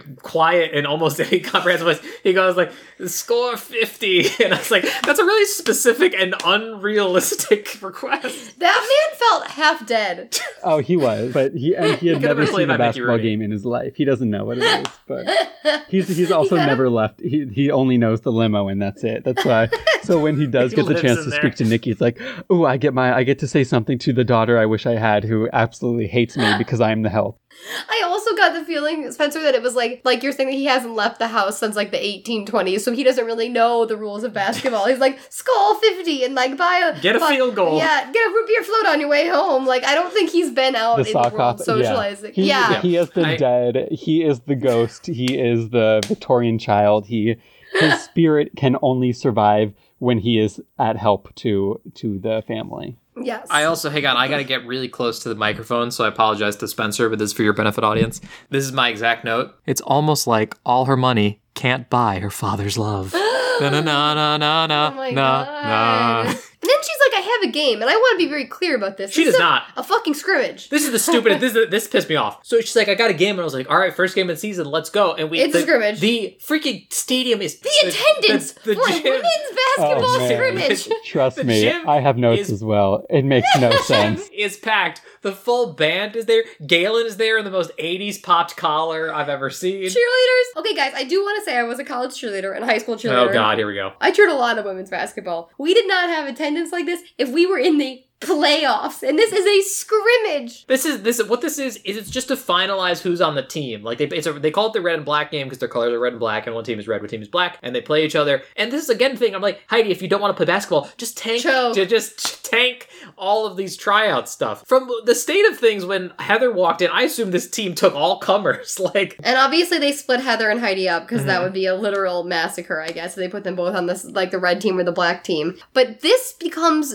basically a home run derby. They're just going back and forth, scoring. They are the And only like, people on the team. There's no one That's- else. I, I said the same thing. Like, I get this is supposed to be just snippets of the game at large, but it does really come off like their only strategy of both sides is to just pass it to them. You know what? Like, great that this can happen, but like looking at this, you guys have a massive defense problem. These girls are just, like absolutely. It's there's no one even touching them. No. they're like it's a, a Well, sieve. because they're so much higher than everybody. But it's like a else. sieve on both sides. I'm like, no one's like like Nikki eventually starts trying to score. That's what I was gonna say, But no yeah, one's even trying to stop the ball from being shot. Like, because even the coach who's coaching both sides of this team somehow is like, Nikki, pass it to the, the tall girl. That's our entire strategy. And she just she takes wild shots, and like, he takes her out of the game because she took the shot for herself. And she's like, I'm a shooter. Well, before she was she was passing to Heather, and then she was going up to the announcer mid game and going, "She's not doing it herself." That was you a know? great scene. Great scene. But she did that in practice too, and he yelled at her, and so he takes her out of the game for it again. But my point is, uh, she makes all of these wild shots. Like she's Yeah, they keep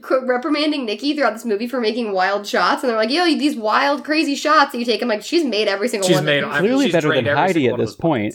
But there, Oh, yes. there is something. In, so Nikki has the ball at one point, and she, as she has the ball before she shoots, she's looking for her father in the stand. There is at least 15 seconds where she's just holding the ball, and no one tries Oh. to steal it from her. No one's guarding her. No. She's just has the ball right like by the three pointer line, and it's just like looking, counting every single face in the stand to make sure that her father is there, who obviously is not.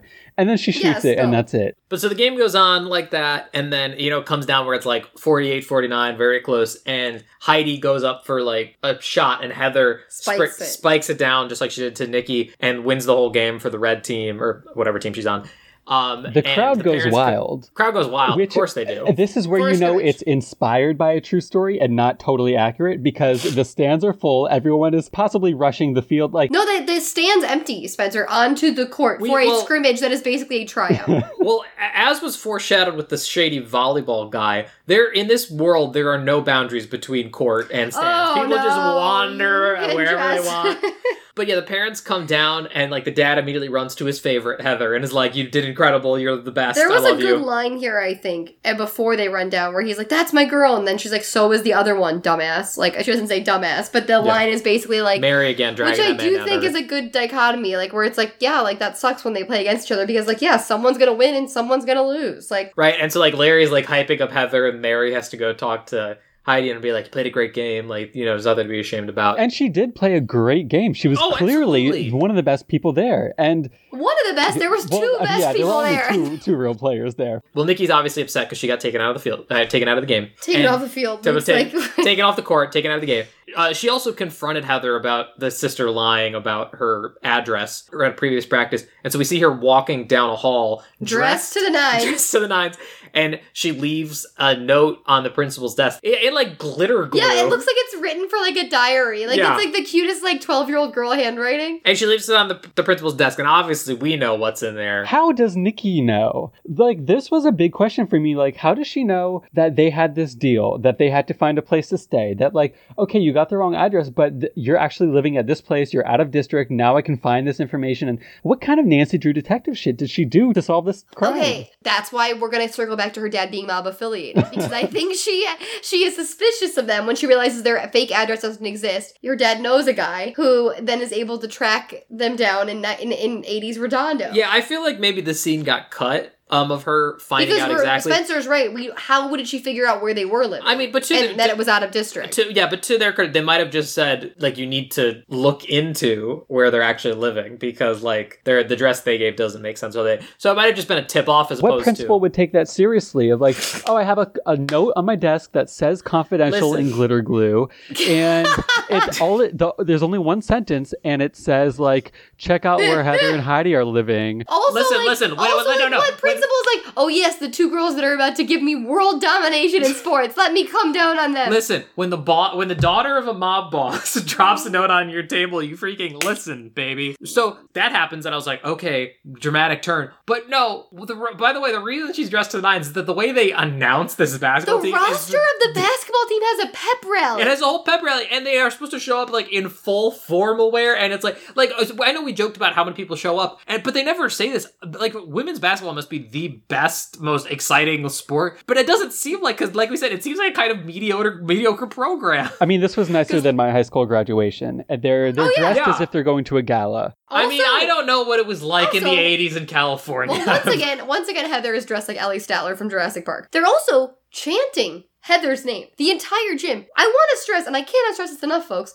She has not played in a game yet. This was a, she had one scrimmage under her belt, and the whole school is chanting her name at a pep assembly to announce the roster. that she's actually on the team. But yeah, that's what happens. And like Madison looks to Nikki and is like, "Where were you?" And she goes, "I had to take care of a paperwork issue or fi- filing issue, whatever, records issue." records issue. Um, and I think we're at about halftime, guys. So we need to take a quick break before we deal with the fallout of that. So, Yikes. or wait, is there ha- is there halftime in basketball? yes, Because there's there's it's quar- four quarters. four quarters, but there's a halftime. We're gonna take a timeout. I'm not confident. Oh god. We're gonna take a timeout and be right back.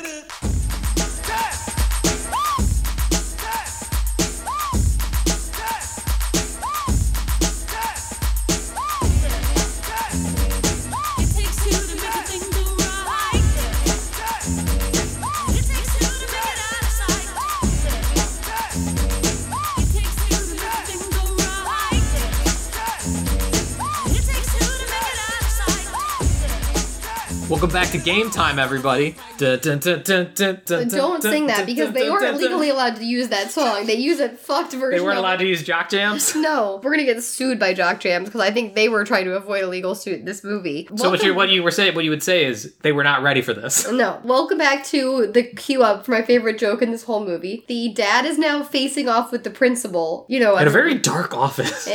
very dark. You know, everyone's favorite child movie topic, the school districting. Basically, the principal's like, "We struck a deal, man. Like I told you two weeks. You took advantage of my good humor. You come to me on the day of my daughter's wedding. You, I'm gonna kick you guys, your daughters out of school, even though they are literally cash cows for us." And the dad's like, "I screwed up." I'm a sack of shit. Um, but just don't punish the girls. They like it here. They're thriving. They are going to lift your athletics to a new level of prominence. Please. And then he's like, all right, fine. What does he give them? Like the Christmas He holiday? gives him, yeah, he gives him so much time. I feel like. Yeah, this is the thing that was very confusing to me because the principal goes, I won't give you one more week. And then the dad says his thing is like, oh, actually, you have until after Christmas break. yeah, he wins him over. Yeah, instantly. we don't know how much time. That could be weeks or months. We have no idea. It also That's feels like based on like I know we're in California, but like no one's talking about Christmas or the holidays. So I was like, this almost feels longer than the original two weeks he Oh, gave. That's what I'm saying, It's like- at least two months away. Like he, like if he had been like you have one week or like you have like five days even like I would understand. But he's like you know what, take another three months. so Why like not? where you got the Christmas break? Although apparently not very long at all because the next scene is them driving to the sandy shore. This Yeah. is my favorite joke in the whole thing, and It's the one very that I good. remember. It is very good.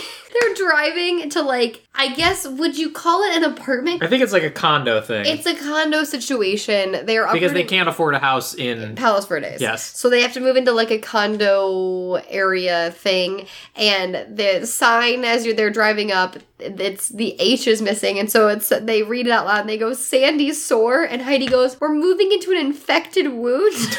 Always made me laugh as a kid, and still makes me laugh. It's very good. Although and also, then the dad's trying to like be chipper. That's fine, guys. Like the H is missing. Like it's gonna be great. It's gonna be great. Even though this place is visibly like where it's dreams It's like next go to to a die. bowling alley. Oh yeah, it's like behind a bowling alley. It was very sad. They do like this dramatic, you know, this is the like the dramatic scene they needed of them leaving their house, not the one of saying goodbye to her friend. The the, the, the thing that made me laugh was as they're pulling away, the dad just goes, "Well, that's it." He doesn't say. he just, he just he just goes well, and then moves on like with his life. Hey, he's always doing the bare minimum, okay? It Yeah, it's doesn't very true. And for some reason, he's in charge of all of this. I don't know why Yes. he's really. Mary should be like, okay, well, we only have this much time. I'm going to find the house, and that's the one that you're going to pay for, or whatever. Like, Yeah, why, why is he in is- charge of all me- these b- big decisions? Exactly, and why is it like a surprise to everyone when they drive up? Like, let's give Mary in the driver's seat on some of this, like marriage. This man is an absolute Yeah, sack what of is, shit. that's an exploit. What is she doing? Like, I know obviously she being a mother is a full time job, but you, she's Thinking about swimming. Yeah, we'll talk about that. And we only get two lines of that in the whole movie, and that's her only character development, or not even development. I literally also character said when when that bomb drops, I was like, I want to watch a whole movie about this woman and her Yeah. swimming career. Well, and so the next scene is them sort of unpacking into in the new place, and this is really infamous because this is when Mary utters the line, the mom utters the line to the father, Mm-hmm. saying, doing "It's not their dream, maybe it's yours." Yes. yes. And this is the moment. It's the High School Musical moment. It's every single movie ever about sports. Th- this is the standard DCOM it's meme. Cinderella story with Chad Michael Murray and the dad. Like maybe it's not it's not my dream, Dad. It's your dream. I want to go to Princeton or whatever their stupid dream is. And then he he he hears that and you think that has kind of some kind of effect on him. No, he continues to be a monster for the mo- pretty much the rest of it. I love when he's like looking at the wife and is like, I could use some support here. And I was like, you're you should be lucky he hasn't left you. yeah, it was She your dumb. left It was yet. your dumbass plan that got us into this. support. What? If anything, these people are being very supportive of your dumbass schemes. The fact that this woman is still here. That is what it is. It's a scheme. That's exactly the right term. Yeah, she has uprooted her whole life. We don't know, like, maybe being a mother is her full time job, which obviously 100% totally is. But, like, we don't know what she does in her, like, does she have a, a second job? Does she do anything Yeah. outside of that? She's moving away from her friends. She's moving away from, maybe she does a yoga class. Maybe she does Pilates. Maybe she, like, she now has Maybe to she has a uproot- book club. Maybe she has a book club. She 100%. contains multitudes. She swims at the a- local Y. She has to find a new Y now. Exactly, and she's uprooting her life for a stupid game she doesn't even really give a rip about. And then he has the audacity to look at this woman and be like, I could use some support. It's like, sir, all you're getting is support. Yeah, to yeah, to be fair, she does kind of take him down a peg where she's just like, You're like an amazing coach and cheerleader and all that stuff, but you're a dog shit father. I shouldn't say that. like and like you're just you need to be more of their father and understand what they want and need in this life. So I really appreciated her just like coming at him like that, except for the fact that it, there's, it has no effect for like a while. And, and so this is where I had the note too that like even though Larry still hasn't gone, I think to his worst yet, as clunky as this is with how overtly an idiot he's been about this plan, they are both right and they're both wrong. He is doing this because he thinks it is like the only way they're going to be able to afford the education they deserve um, if- by committing to the athletics. So like his love is like his you know intensity and going all in with this is But founded. you know what? Fuck that. As a as a woman, I am just I get it, but like have a better plan. Yes. Have a ten year plan, sir. Don't uproot my life in the in two months before Christmas holiday to move me into the sandy sore. You should have been saving money for us to move to Palos Verdes when they were ten. That's why I'm saying it's clunky. Yeah, and also they are only 14. They have another four years of high school to, Yes, to go of through. So it's Of not like this they do. transition needed to happen at this exact moment. They could have planned for this. Yeah. Also, guys, they're six one. You could have them start playing basketball at seventeen, and they're still gonna get recruited. well, also excellent point. Two, two excellent points. First of all, Spencer, I don't know what it was like in California in the '80s, Yeah. but like I said, I don't think you only have one shot at getting scouted, and it's your freshman year. You're more likely to get scouted as you get older. Right. Um, to Emma's point, not only is the basketball like their basketball chance is extremely good, they're also incredible volleyball players. Yep. They have a double chance to get recruited for for for these sports. Yeah, so th- they have that moment of Mary just ripping into Larry, and then we go into the side sappy moment of the twins outside. They there's magically a basketball court at the Sandy Shore, and they have that whole like forgiving, apologizing thing to each other, and they're suddenly best friends again, which is great. It happens in every single DCOM. They're not friends, and then they become friends again, and then they just start playing basketball outside at the Sandy Shore at 3 a.m. If I lived at the Sandy Shore and I saw these two 14 year old girls playing basketball, I would yell at them. I would get out. I, would say, I literally me, wrote what's going on?" I literally wrote, "It must be hell to live Go here." to sleep. Like- I mean, go to sleep. Especially because the basketball hoop is all They do this again later bent. too at like one in the morning. Like Right. these neighbors must be absolutely ready on to Christmas. It is Christmas Oh, Day yeah. at one in the morning, but we'll talk about that later. But uh, but uh, that's, Also- that's what I say. The basketball hoop is all bent, so it's like constantly jangling against I the board. love Disney Channel and kid movie shorthand. How to know that the basketball hoop is in. It's not like shorthand. I'm sure this really. And I know it is a thing, but like they always do this in movies to show that the basketball court is on the quote unquote wrong side of the tracks. They make sure that the netting is made out of links and not Mm, Yeah, actual chain. rope because people will cut the rope otherwise. Um, and so it's made of chains. So the Sandy Shores hoop is chains. Mhm. And it's also all bent and cracked. This is also where they do the thing. They play one on one and they do the little foot thing. And she, they she asks Heidi like, "What is with that foot thing?" She's like, "It's my version of the Ali Shuffle." They're like, "Now you see me, now you don't. so yeah, something like that. You see it, now you don't see me." It was a clunky, clunky Ali reference. It's like it's like you're you're distracting them, like because they think you're leaning, leaning one way, leaning the other. I guess. it was something I didn't understand when I was 12. Let's just put it that way. I I didn't fully understand it now. Um, There's a lot of vintage basketball player references in Yeah, this that I did not Magic get when I was 12. Yes. yes, we'll get there as, as soon. But so then we go to an actual basketball practice, and the entire team. Where Nikki calls them Redondo Hillbillies. she looks at them as they enter and goes, Oh, look, it's the Redondo Hillbillies. Emma, you were doing a great impression of this character.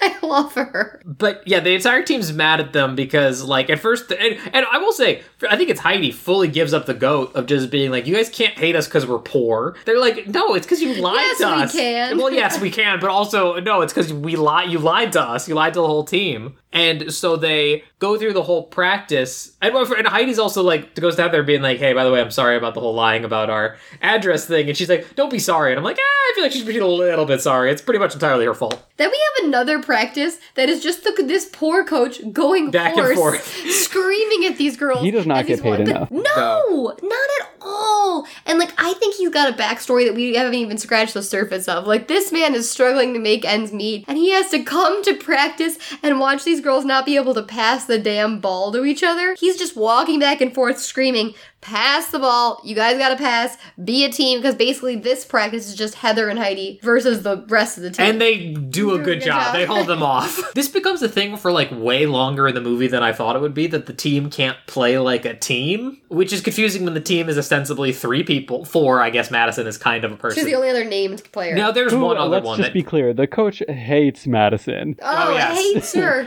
But hates honestly, her. I like Madison. I think she's oh, funny. Oh, I do think too. I wish there, I wish we had more of her. Love that she was wearing pigtails during one of the games. I was like, that's a fucking crazy choice. She has so much hair. Uh, but yeah, so I think I think the next point of this scene is basically the coach is saying like, "This is ridiculous. You guys are a team and you're not acting like a team. You know what? I'm just going to tell them no." And everyone's like, "Tell who no? Like, what are you talking about?" And the coach reveals like, "Somehow you've only played one game, but you were invited to the tournament No, in New York." not even a real game. Again, just a scrimmage. They have not kept their you first played a game yet. scrimmage, and because of that scrimmage, of literally me deciding who to cut on the team, they decided, oh, this, these b-ball players are just like so bad. Let's invite them to a tournament on the other side of the country. On the other side of the country. With all the best teams in the All the country, best I teams guess, in the country, something. and suddenly everyone's like, "Oh wait, New York? Oh, we can act like a team now. We can be friends." Yeah, they're just enticed by the idea of going to New York at Christmas, which it is beautiful at Christmas. But they're Oh, like, God. oh, they it's like totally. It's like, but they're like, oh, New York at Christmas, like we'll do it. And honestly, like respect to this man. Learn what motivates your team. If your team is full of rich bitches and they want to go to New York at Christmas, motivate them with a trip to New Yeah, York he at did it Christmas. really this well. It man's- was smart. This man is smarter than he looks. And then the the point comes up in this scene, which is that Buckle your seatbelts, everybody. the cost is that what you're. yeah, so he says, "I yeah, we're going to uh, New York, but you, you Oh, have you to gotta pay. pay some of your own way. Some you have to pay a little bit." Which, to And be honest, when- I think makes sense. Like, Yeah, of course. Oh, yeah. And so Nikki is like, "Oh, sounds good for me." And she goes to the twins. She's like, "Is it good for you?" And the twins do like do their twin telepathy, like, and they're like, "Okay, Yeah, they don't in." they don't share a word. They don't share a word between them. And then the next scene, it, it inspired the whole Below Deck franchise on Bravo. the next scene is You're them right. They are. They are. They are deckhands. Yeah. And Oh, I. I hate that I They know are that. cleaning Yeah. a, a whole yacht at the the wherever it is. The marina. And at the Yeah. marina, at the end, Heidi asks Heather or whoever, she's like, okay, well, do you know how much we made? She's like, oh, we got $50. And I'm like, you got $50 to clean a whole yacht? Whole yacht? no, no, multiple yachts. We They only them- got 50 bucks. we see clean- them clean multiple boats, and I I had to ask myself, how did they shoot this? That the marina, they were like, "Hey guys, do you want a clean boat? These two girls will clean it." And by two girls, I mean like they'll get a couple shots of That them had to be then- like a producer's boat. Like no, I, but I mean, there's multiple boats. Is what I'm saying. We see multiple named boats. But basically, they realize they're still 20 bucks short. And they're like, this is the And they're like, Dad's not gonna spot us anymore. I'm like, Dad's spotting you anything at all? You guys are living in the sandy sore." Like, I'm like, Dad, well, how much is Dad capable of spotting to begin with?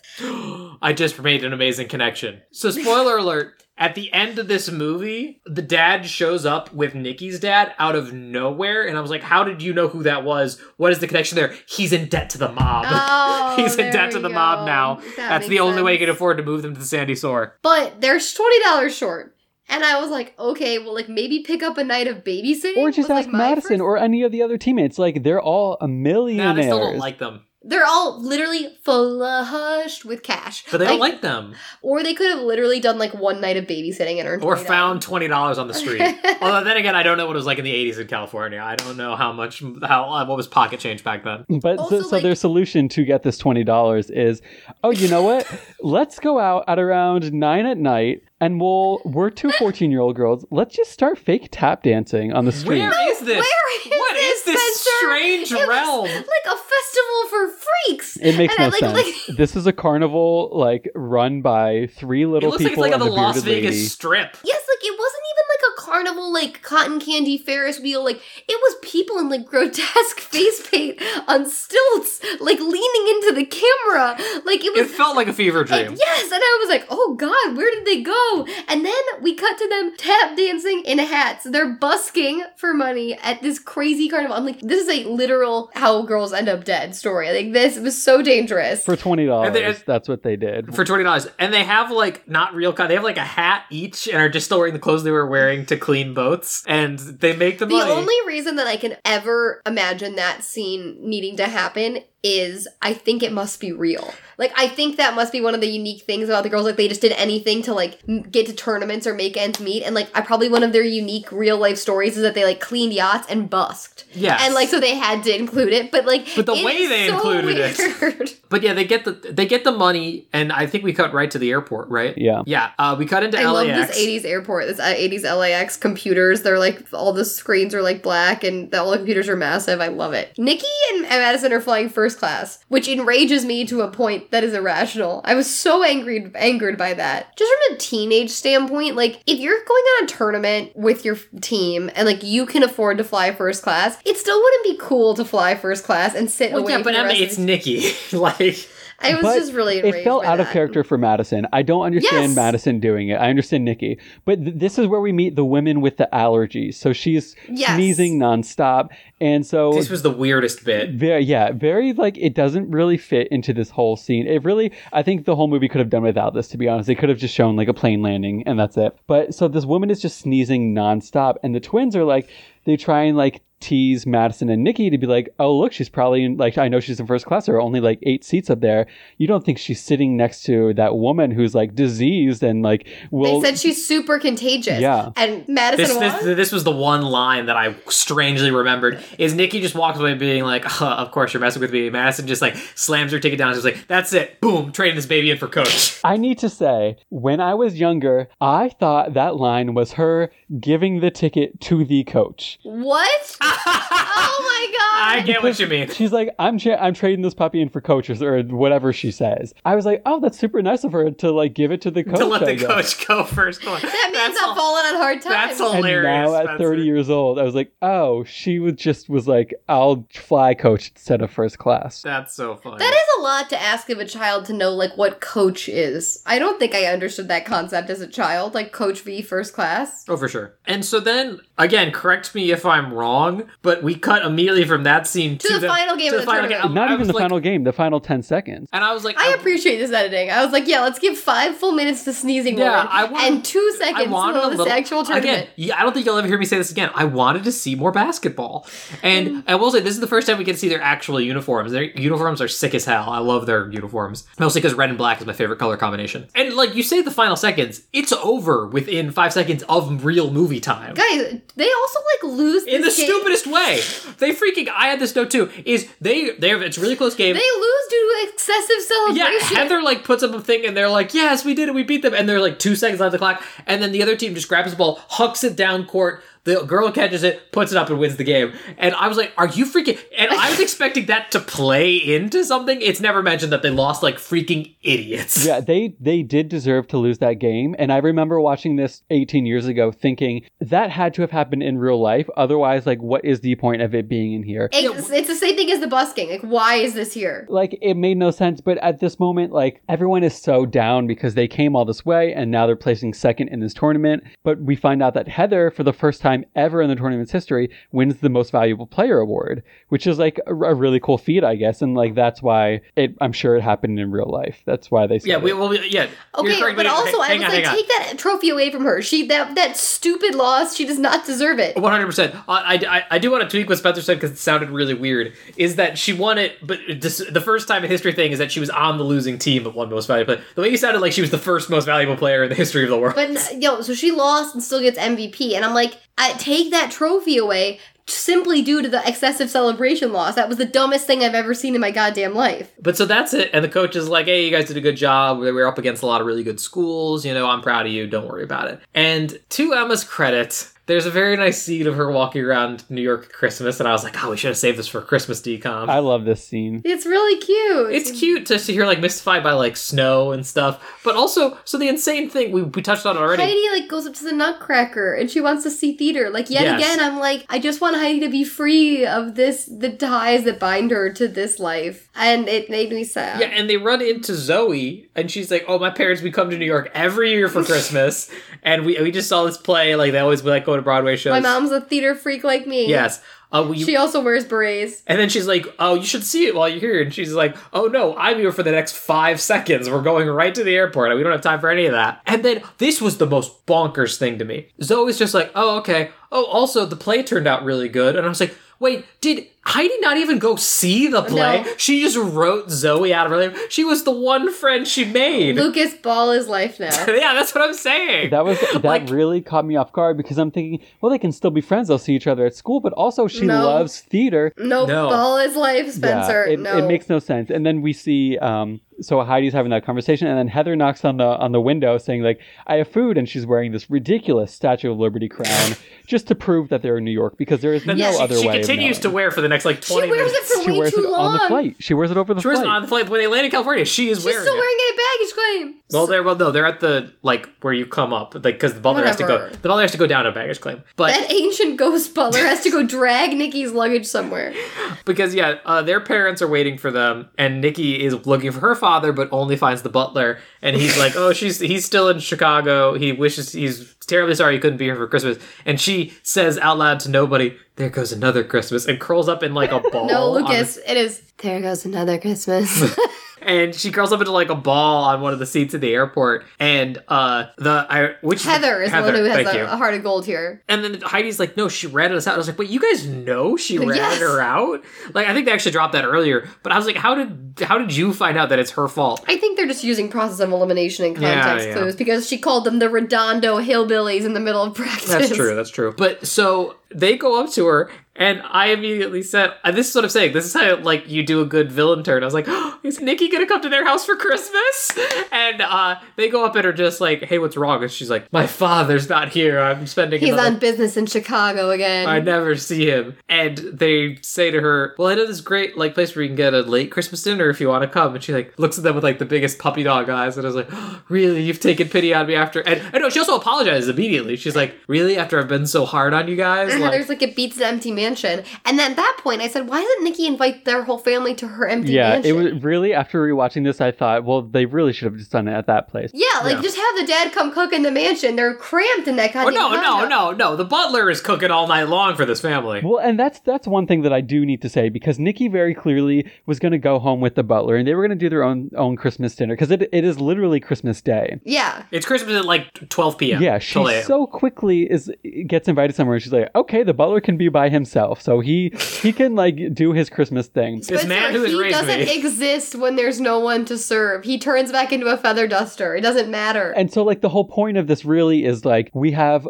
a family, you have friends, you have comfort. There's, even though we're, we don't have much, we are together. And like, that is, Yes. that's the emotional layer behind this rather than like the money mansion. It's it, like, it won't fulfill you, it won't buy you happiness. It's, It's, almost like Tim. all of her money can't buy her, father's love. And then they go to the sandy shore, and the dad is making bacon and bean cheese sandwiches. this is so Bacon, bean, weird. and cheese sandwiches. And like, it makes no sense. But the way Which, that, to their credit, it does sound like something my father would make. It does sound like a food a dad would make, but there's like a graphic ass shot of him putting that shit in the panini press. yes. And then melting out the sides. And I that's how I know I'm getting too old for this movie because I was like, that's gonna be such a fucking mess to clean up. Yeah, later. I did kind of want to try it though. I And saw I- that. I was like, I, I And think then, a you know who's gonna be scrubbing those pans? Poor Mary. Like you know that asshole's not cleaning it up. No, no, she does. They go out to play basketball, and she goes, "Do you want to help me clean the kitchen?" He's like, "Yeah," because they also don't like his food. But Yeah, like, they also the sandwiches are crap. yeah, Like, Nikki. Nikki likes it because I think she just isn't used to having home cooked anything. well, you know what? The first thing I want to do after eating three bacon, bean, and cheese sandwiches, I want to go play basketball at 1 a.m. At two at two a.m. one in the morning,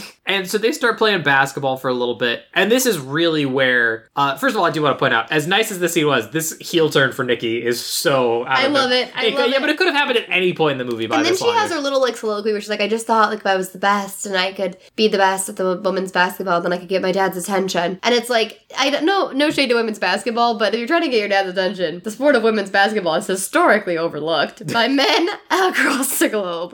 Not the best. Yeah, but pick. I no, I love the the world this movie put, put puts us in though. That women's basketball is the height of sports. Oh I- yes, it is. It, It's- it almost does feel like I'm trying to think of a good example where like oh it's like a Bridgerton like how they like blind race cast in like the 1800s like anyone can be no- of nobility in the Bridgerton universe. In this universe, women's basketball is basically the NFL. Like Yes. high school women's basketball, everyone gives a massive shit about. Each game is like the Super Bowl. Yes. yes. So they, the three of them, they do after eating, they decide to play basketball outside, and this is where, out of absolutely nowhere, and for almost no reason. truly, Galen comes in, and Yep. we find out that he lives at the Sandy Shore, which He's I poor too. I do like. It shows you that Yes. like you can't judge a book by its cover, all that stuff. And so I don't know. He goes to the rich school, but he is like like Heather and Heidi right now. My only qualm with this, and I'm just gonna say it, is Galen Alderman is not the name of a poor kid. like that true. is the that kid is someone who has a trust fund and has like had a DUI What- that his dad has made go away. What if what if Galen Alderman is in a Yes. pseudonym? What if it's a pseudonym? He's create I've created the persona of Galen Alderman to fit in at this school. I mean, I do love this turn, and I love that he. I, I it, your Spencer's right; it comes the hell out of nowhere. But I love these here. But I- I, will say well, the name makes no sense. I will also point out, not only is he here, he's in full basketball clothes already. At 1 a.m.. 1 a.m. On and Christmas he's like Christmas Day. And he comes out being like, Hey, I'm trying to sleep. And they're like, You live here? And it's like when someone's not playing basketball at 2 a.m. Finally, he's saying what everyone else in this complex yes. is sinking. I, I imagine he like he said that and there was just a roar of applause from behind him. He goes up and he reaches under like a trash can and picks up the missing H from the sign and sticks it under the the hoop so it, it stands upright. I And love this he- moment to be honest because it, it was clever. It was the full circle like, oh, the H Yes. is missing Sandy Shore. Oh, Chekhov's gun. Galen took it because it uses it to straighten the basketball hoop. But also It's they've been Chekhov's living here. They've been living here for weeks. How have they never run into Galen at this at at the basketball court? Well, they only play basketball 2 a.m. but but no, to your point, and also I think not to get too film theory on this, I think it says a lot about Galen's very minor character that he doesn't put like he he's fine with whatever circumstances he has because he will find a way to, to better him to like By to, stealing to get that better. Like like he's got a shitty basketball hoop, he's stealing the age. Like he's an uh, he's a climber. Like he works hard to get what he has and he's earned it. But so he he shows them this is where you get the Magic This Johnson. is where I had the note that was like, nothing quite like a white man to come in and teach us the sport we're already good at. Like, he's gonna come teach us how to play basketball, um, even though we are already amazing at basketball. But he does, he is supposed to be telling them, the one who teaches them how to play like a team. Because he finally gives Nikki the talk that she's needed since day one because she's five four, which is, you're a passer, Nikki. You're like, Stop Magic taking the wild shots that you keep making.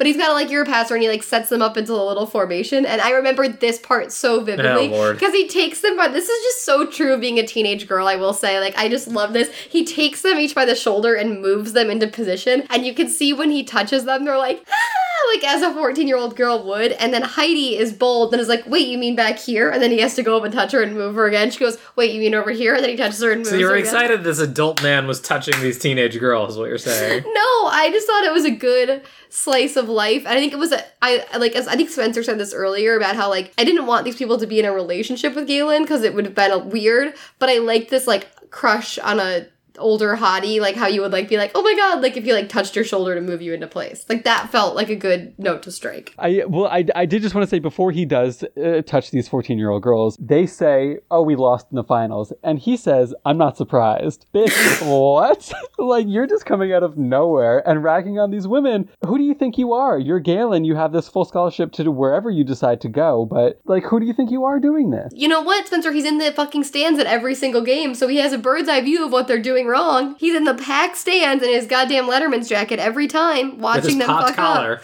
at the one game they've had. But this is what I'm saying is like he says like because what they've continually been saying is that you guys don't know how to play like a team, and this was teaching them how to play like a team. The whole team is not there. You're teaching three people how to coordinate, I guess. Yes, Um. But yes, the we only three good players besides Madison. Who isn't even that good? I'm sure. No, Oh, yeah, I don't we think actually don't even get to see her touch the ball. But so then we cut to I think maybe my I- favorite basketball game. this game. is the best basketball game Yeah. in the movie. The oh, you know what, guys? Talk about like overrated things. The last game in this mo- movie overrated. This game fucking underrated. I love this intense female basketball coach. She, I literally said, "This coach, Oscar. Where is your Oscar?" She's good. she is absolutely taking these lines as a side character and eating them for breakfast. She, she like saw the amount of energy the coach puts in for their team and was like, I'm gonna go in the exact opposite direction. He's giving it about a 10. I'm gonna give it a 110. and I understand that at a certain point she's supposed to like lose her cool and like she gets a technical. So like basically this this game also comes down to the wire as every single game Every they single play one is a, literally a two point game. Comes down to the wire. She thinks there's a foul. She gets in the ref's face. Does this absolutely amazing performance where she like flicks at his shirt and is like, "You don't deserve to wear this shirt. These stripes." Like it's honestly like literally I was like, "Oh, chills." Honestly. and I was like, I've never seen such pure, beautiful, unbridled female rage on It's, camera. it's great. It's awesome. And good for her. And she flicks his shirt and he's like, all right, that's it, technical. So she gets like a foul on their team for assaulting the ref. And that is really good for our our ladies in red. The Sea Kings. I do want I do want to know oh yeah, they are the Sea Kings. Thank the you for Sea reminding me. Kings. I- Which, by the way, why is that? Why do they have to be the Sea Kings when it's a women's team? this is the oh they should be the Sea Queens. Hmm. And also, Sea King is a Pokemon, so that's why I always. It think caught me off guard the whole time, every time they said it. so at this point, they have the foul and they get to do the free throw. It's between Heather and Heidi to choose on. The coach is like, Heidi, I want you to do it. And everyone's surprised, but Heidi has been playing better that game. And so the She dad. had the hot hand. Which sounds, which sounds like an STD you get from giving too many hand jobs. um, and, and so Larry comes down from the stands knowing that his daughter Onto the my- court. oh my Onto God. the court. Oh my god! onto the court, berating the coach, saying, Heidi sucks, put Heather in. She's the only good one. He's and, the money player, is what she's what he says. But also, You know my daughter Heidi, the one I hate. Get her out of there. but, but also, the intense female coach was right. Where was the ref on that? Like, sir, you cannot be on this court You right now. You cannot walk onto the court in the middle of a basketball game. Number one. Number two, yes, like Spencer is right for calling that out. He literally comes out and is like, in earshot of everyone, is like, Heather is the money player. Heidi sucks. You're out of your mind. she's got the hot hand, and right now you've got the hot head. Great line. It's Aaron Sorkin dialogue. It's it's something it's something you wish you could say in a conversation in real life when you're having an argument. Am I watching the newsroom right now? Yeah. Or am I watching Double Team? Exactly. And it's also just that like Heather is visibly like really tired, like really like gasping for air, and it's like she's she's worn out. Like let Heidi like so. The other thing I want to point out is like Emma said, they get in a huddle and he comes up with this whole plan of like for the free throw, you, you got to hit it, and then you have to let them foul you and like do, do, do all this stuff. And then Heidi just goes up and misses the one free throw and then makes the second, and then they won the game. Like all of the instruction he gave, other than make the free throws, was entirely unnecessary. Yes. Um, but she wins the game, and everyone's like, Heidi, Heidi. They're chanting her name this time, guys. Symbolism. And Heather is on the verge of tears the entire time. And, So annoying. and to, yeah, and to me, it's so weird because it paints a bad picture of Heather that she can't, she needs to always be in the spot. But much like Emma, she needs the applause to live. Like, she just needs to be in the spotlight all the time. like it was like the stereotypical egomaniac thing where I was like, and I get it because we hate the most what we see in ourselves, and I'm also an egomaniac that needs applause to live, as Luke said, and like I would probably have the same thing. But I hate when there's like movies like this, and it's like, okay, but you get the applause every other time. Yeah, you I can't let her it- have one. I would get it like if there was a narrative downshift, and all of a sudden, like in the narrative, Heidi started becoming better and better and better, and like surpassing her like Mm-hmm. consistently over time, and then that like made her depressed. But it's one game. Yeah, we, that's like, what I'm give saying. her one. that's what I was saying is we needed to see more games where stuff like that was happening, but it's very sudden. Because then there is a line after, like later on, where she's like, "She's better than me." Like I'm like, I'm like, we haven't really seen no, that. not we at had all. her. We saw her have You one both good seem game. you both seem great. You both seem absolutely fantastic. Yeah, and to be honest, Larry makes it apparent that Heidi has never been better because he very clearly runs to Heidi after this game of like, "Oh my god, you did it! I didn't think you could do it, but you did it." and Heather's basically in tears, and Mary has to console her because Larry's certainly not going to do it because he goes where the money shot is. So Yeah, he really. oh, no, no, no, not what that Ah. Money Oh, God. shot. No. Money no. player. Honestly, they should have named this movie Money Shot. Oh no. But yeah, he really turns on Heather. Like this man, like you have to win his love, which is such a toxic standard that he is setting for and, his and because of that, the next scene is Heather playing with Galen basketball. Outs- after the game, she's exhausted from the the regular fo- ba- basketball game that she played. Now she's doing a one on one thing with Galen at the the Sandy Sore, and she is aggressive. She has never been like This- this before. And Galen is like, "Okay, we're done. We need to stop. We need to calm down. Like you've had enough." And We've she's done this for like hours. yeah, she's just. I literally said, I face. said, I said, I knew Heather was gonna have a breakdown, but I like she was gearing up for a full on mental break, and she's like, she's like, we're not gonna stop, like keep going, keep going. But I didn't remember. This is one thing that I totally changed. I didn't remember that like her own mental breakdown is why she hurts her ankle. Like she's he's literally like, you're tired, you're tired, and like they make a concerted effort in the shooting of this to show that it's not Galen. It's not like he No. pushes her. It's not like there's anything like she just straight up is going so nuts. She trips over herself and breaks her own goddamn ankle. Well, I don't know if it's broken or sprained. It's never really said. But we, after she's crying on the floor and screaming about her ankle, we see Mary, who's doing laundry at two in the morning uh, Yes, outside this yes. apartment. She catches it and she runs over to them. And then Galen says to the mom, I didn't mean to. I just couldn't get her attention. Which to me, if I was the mom, sounds like he took a hammer to her ankle. Like it sounds like he did it on purpose, which is certainly not the case. They made it very clear this was her. She jumped and she fell on it wrong. It's supposed to be like her own like she's she's supposed to be like a Cersei Lannister. Like she's actually gone so mad with her own like like craziness and of like think, concerned about her own downfall that she actually like ends up hurting herself. Well, yes, and I but I also want to I want two things to jump off of Spencer's point. Number one, the shot of her landing on her foot is It's both brutal. hilarious and brutal because like clearly they just had her like tilt her foot one way and then they added in Ugh. but then they added in the most like bone crunching sound. Like it sounds like her foot should I, be going I looked upside I down. looked away from the, the TV at this point. it's I don't so even know what it's so happening. loud the it's awful but the second thing is spencer's absolutely right he says that to her and but the other thing he says is she is visibly on the ground screaming writhing in pain gripping her foot and he just walks up to her and goes are you okay like he just like and i'm like no clearly she is not and then she's walking there she's limping back into the uh, condo and is screaming all the scouts are coming tomorrow And dad's also- gonna be so disappointed This is where it actually, I think it actually was very dark, where she felt like an abused child to me because she's literally writhing in pain and is like, all she's doing is crying about, like, dad is gonna hate me, dad's gonna be so disappointed, dad, dad, dad, dad. And then the dad sees her react like that, and he's like, I think that's where he has his come to Jesus moment of, I have been a terrible father, if this is her reaction. Yes, but then we get a very good scene of her laying in her bed with ice on her ankle, and the mom comes in to talk to her and is like, "It's all right, you know, it doesn't matter." Like, I forget exactly how the conversation, like the back and forth of it, but basically she's just all upset that Heidi did so well, and she's falling better. She's like, she's a better player. And like we said, we really haven't, haven't seen that. Really haven't seen that. And she's all upset too because like basketball was supposed to be my thing, which I get. I understand where that's coming from. The mom gets a goddamn monologue about Yes. her swimming Mackenzie career. Phillips really she delivers every single time, whether it's one day at a time, American Graffiti,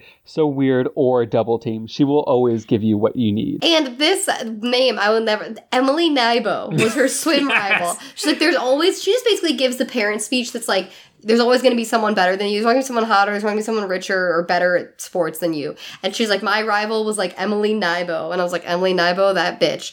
And she just basically goes on a talk about how, like, you know, like she made me better. Is that the point of this? Yeah, because because like she says like Heidi's like dominating me at basketball, and she go and she's like she had one good night, which is what we all are thinking. Yes. Like you can't fall to pieces so quickly over that. Like she basically, yeah, like I'm saying, kind of breaks down that like it's not about you. You can't always be the best at everything. You just have to love it. You just have to love it. You have to do that's that's where it ends. Is that she says if you love playing basketball, you have to do it because you love it, not because you want to be the best. And I said, and besides, you're also amazing at volleyball. like you've got that to fall back I on. I had a really depressing moment though when she's like, "Why'd you quit, mom?" And she's like, "Cause I found something I liked better, being a mom." And I was like, "I don't love this message for women. You could do both. You could keep swimming at the Y and also be a mom. You could still do the things you love. You don't have to like stop your dream and then do laundry at two a.m. for the rest of your life. You know what I mean?" But also, it was sort of a throwaway thing because when she brings up her like the the woman who beat her in swimming, she says, "Oh, it wasn't just like a normal tournament. I was swimming. This was the competition to be number one in the country. Oh, so yes. like, Yes. this is Olympics level." and yeah, and she's like, "And I gave it up because I wanted to be That's a what, mom." that's what I'm saying. And, I wanted a whole movie about yeah, this. Yeah, there was a lot. this intense more. rivalry with Emily There's a lot more under the surface that we didn't quite dig into. But now, guys, it is time for the final game. This is where The things get jam. bad. Let's just say. Oh boy. So Heather is, Is on. this the conference finals? What the fuck it's, is it, this? yeah, it's like their their the end of their their Freshman their, their season. season? and all of the scouts are here. They literally says all the scouts, like every scout in the world is here. Heather is on crutches and in a hoodie, like just on the sidelines, which I don't know if that's what you can do when you're a hurt player, but whatever. The game starts. Yet again, guys, attendance. This place is fucking packed. Oh yeah. And the game is very intense, and do you want to know why, everybody? It's because they figured out their strategy is just always passing to the tall one. They put The, oh, two- you're saying the other team. the other figures it. team. The other team finally. This is also it. where they announce her height in the starting lineup, and I was like, "Holy shit, she's supposed to be six one and fourteen. That is crazy." Which also we haven't touched on. The parents are not that tall. Like they're taller than the parents. There's actually photos online. I did do some googling of Heather and Heidi Burge of like them and the dad. They are towering over the dad Oh well, to the point. I thought I read What? Online that the dad was also six five. Wait, maybe that wasn't the dad that I saw. You know what? I. I mean, I I could have also been reading incorrectly. So That might have been their coach, but anyway, there was a photo of them with a man online where they were legit towering over him. I'm gonna go back and make sure. Oh no, it's not their dad. It's just a random fan. Okay. But it's like a, a normal tall man, and they're towering over him. Sure. Wait, let me see. yeah, because I It's I like think their Wikipedia photo. I think Yeah. Mary is six one and Larry is six five. Okay. Well, I mean, Mary's a swimmer, so that makes sense. Like they're they're usually pretty tall. But so the game goes on, and like we already talked about, they're constant. They're constantly double teaming Heather. They, she's got two No, guards on. her. Heidi. Heather's Oh, sorry, the. Heidi. Jesus Christ. Sorry, they're double teaming Heidi. They constantly have two guards on her. At And, least uh, sometimes three. yes, and the coach is just shouting, "They're double teaming her! They're double teaming." Her. She can't do anything. They're double teaming her. But also, like, again, and I don't want to be a basketball coach here. I understand that that's not what you guys want from me. But at the same time, I get it. When they're on offense, she can't get a shot up. When you're on defense, start smacking the fucking ball out of their hands. You're six one. Play some D. They're scoring on them like like Heather's a Heidi's a sieve out there. Okay, Like, well, you're you're you're to go to that point. My point is maybe stop passing to her. They won't expect that Yes. because that's her whole strategy. And to their credit, they do start to adapt and like change up their strategy and fight. And again, they fight it to a very thin margin. fully body doubles for Heather and Nikki here. You can literally see that there are just people with different faces and wigs playing for them. But they do They they start to figure it out. Nikki No. starts dominating. Oh. Before that Nikki starts dominating, I do want to say, like, all of a sudden, no one else on this team can even fucking dribble. Right. It's like they have had the talent sucked out of them Space Jam style. Like, they look like they're playing, like, in Space Jam The when they lose all their Monstars talent. did their thing. Yes, yes, Yes. of course. We all, I mean, we all know the Monstars. I just want to make a Space Jam reference because it, it felt right in this movie. But they look like they're they're drained of their their talent, and Galen is apo- like he is absolutely devastated in the stands. And I'm like, Lord forbid we disappoint Galen, ladies. Like, get it together. He's But smoking a cigarette behind the scenes because he's that stressed. He's got the H under his arm and he's smoking a cigar like on the side of the bleachers. But then Nikki's dad shows up with the Burgess dad, and again, Luke's like, "How do those people How know each meet? other?" How do they and meet? he walks Does in. he work for him? And Like- there is a great beat where they recognize how fucking stiff this guy looks because they're like, "Oh, I knew my dad would be with some scout," and they're like, "She's like, no, that's my dad." and I was like, "Oh, now Nikki's gonna drink Michael's secret stuff and absolutely ball because her dad is which there." is exactly what happens. It's also very clear that the dad has never been in a public outing before because he's just like, Yeah. he is fully on the court, just like staring at things, like waving. You know, to no, he's like looking around. He looks like he's been in a white room Yet for 25 years. Again, guys, I know this is annoying, but that I keep bringing it up. The dad and Nikki's dad walk across the court in the middle of a game. You quite literally cannot do that. That's and not Larry how that is works. aggressively grabbing him. Like, uh, what is he in a hurry for? Like, I get it, but also, like, you could be more gentle about this. I feel like he had to like drug this man to get here, and the dude's just like walking through like as high as the guy, and he's like, "No, no, no, come here." here, here, here, Yeah. yeah, it's it's Um, never it's never like stated how they found each other, why he's there, what happened. So it's Nope. just like Nope, super weird, out of left field. How did he get this man's number? it, it makes no sense. Let's just Yes. say that. Um, but yeah, Nikki suddenly beca- gets on fire and like ties it up for them and gets fouled into the like the. also, uh, there's great side shots if you guys were watching on the sidelines where the actress, play, her name's Poppy, playing Heather, is just freaking the fuck out every Yes. time they get a basket. Basically like throwing her crutches, slamming Yes! them to like clap. She's like whipping these crutches in the air like with such force. I was like, that's some good background acting. Damn, like she's committed to that role. And then yeah, Nikki gets fouled and she gets thrown into the bottom of the hoop. I, don't- I didn't remember this part. This really which, caught me had- off which, guard. which has a pad on it. Thank it. you. It's fucking padded. You're fine. Shake it off. Like shake it off, Nikki. and, th- and so we're made to believe she like has just broken her arm because she says, um, "My arm's In completely numb." ADR. She, In yeah, ADR. She says my arm's completely numb, and that only happens if like you have broken something. Like what what what else do we think? And then they like take her to the sidelines, and the whole team is there with the coach. She's like, and the coach is like, "So Nikki, can you go in? Can you like shoot the free throw? Like what what's gonna happen?" And she's just like she's moving it up and down. She's like, "Oh, you know what? I can do it. It's fine." But like I'm prepared for this woman to go off in a stretcher. That's how bad Yeah, we're made well, Guys, see. there's also a crazy line Yes. where she goes, and I think this line is also, also ADR. very- the most 'cause it's ADR, yes. behind her. The, the camera's behind her head, and she goes, "Yeah, coach, I can do it. If you don't mind a one-arm player." And I was And I- like, "What? Yeah, I was like, does that mean she's not gonna do it? Because you definitely can't do it with one arm. You have to shoot a free throw. You need an arm." But she does it anyway. yes, Right. she does And it so anyway. Heather, with no prompting, just looks at the coach and says, Get all by me all the time you can. And he's like, What? What could that possibly mean? You're so visibly injured. And she hobbles off to somewhere and he's I love like that they just ignore this directive. Oh, absolutely. and he goes, All right, here's the plan. Uh, you got to make this free throw, and then we'll grab the ball and call a quick. No, no, no, no. But you, they'll get the ball. We got to do, force a turnover, and we'll call a quick timeout because there's like seven seconds left. Meanwhile, Heather is still hobbling outside the Yes! off the Yes! court. Like it has taken her 30 seconds just to get to the door. It's 50 And feet she away. is so max. slow moving, guys. That's what makes this ending so funny. And also, like, they literally, he like, he's like, okay, and then like turns like he was like, okay, guys, like whatever the fuck that was. Yeah, Don't need to worry about that. But so Nikki goes out there, drains the free throw, and then I think Madison. This might be the one thing. I think Madison gets the turnover I don't know. It was her and then body calls, double. and calls the timeout. And so they get the timeout. During the timeout, we see from the outside of the gym Heather set her crutch. She's in her full basketball gear, and my literal note in all caps In her full basketball uniform. in her full basketball uniform, and my literal note in all caps. Why would you feel the need to do this? They figured out how to do this without you, and you are so visibly hurt. I don't understand why she would have her uniform there if she was had a broken ankle. Like, Oh, what would drama. possess her to For be like, dra- you know what? Just in case, maybe I will bring my uniform. And not only will it take me an hour to walk from the court to the door, but I will change in 15 seconds. But also, guys, here's the funniest thing: is she like stands behind the gym doors and is like, and like takes a breath and like prepares this dramatic entrance. Keep in mind, there's like seven seconds of this basketball game left. How embarrassing would it be if she tried this dramatic entrance in her uniform The game was and over. the game was Oh man, that would have been good. I would have loved that. But she walks out and and gets a slow clap. no, no, no. Well, Hush everyone falls freezes. over. Yeah. Yes. There's a hush, and then Heidi, because she knows that her sister is a massive egomaniac, just starts chanting Heather. Heather, and then the slow clap builds, and I was just like, this was entirely unnecessary. It would have made sense if Nikki was actually out of the game and they needed like another power player in there. Yeah, they really shouldn't have let her make the free throw because it shows No. that her No. arm was okay. And so from this, Heather finally hobbles her way to the coach and to everyone. It takes so long. so long. I was like, you're gonna have to fake walk a little better for this fake out to work because it just took you 30 minutes from door to huddle. and so the coach right now is probably thinking, this idiot thinks I'm to let her play this game right now. It just took her an hour to do this. Heather does her put me in coach. She literally says it like she steals it from Rudy.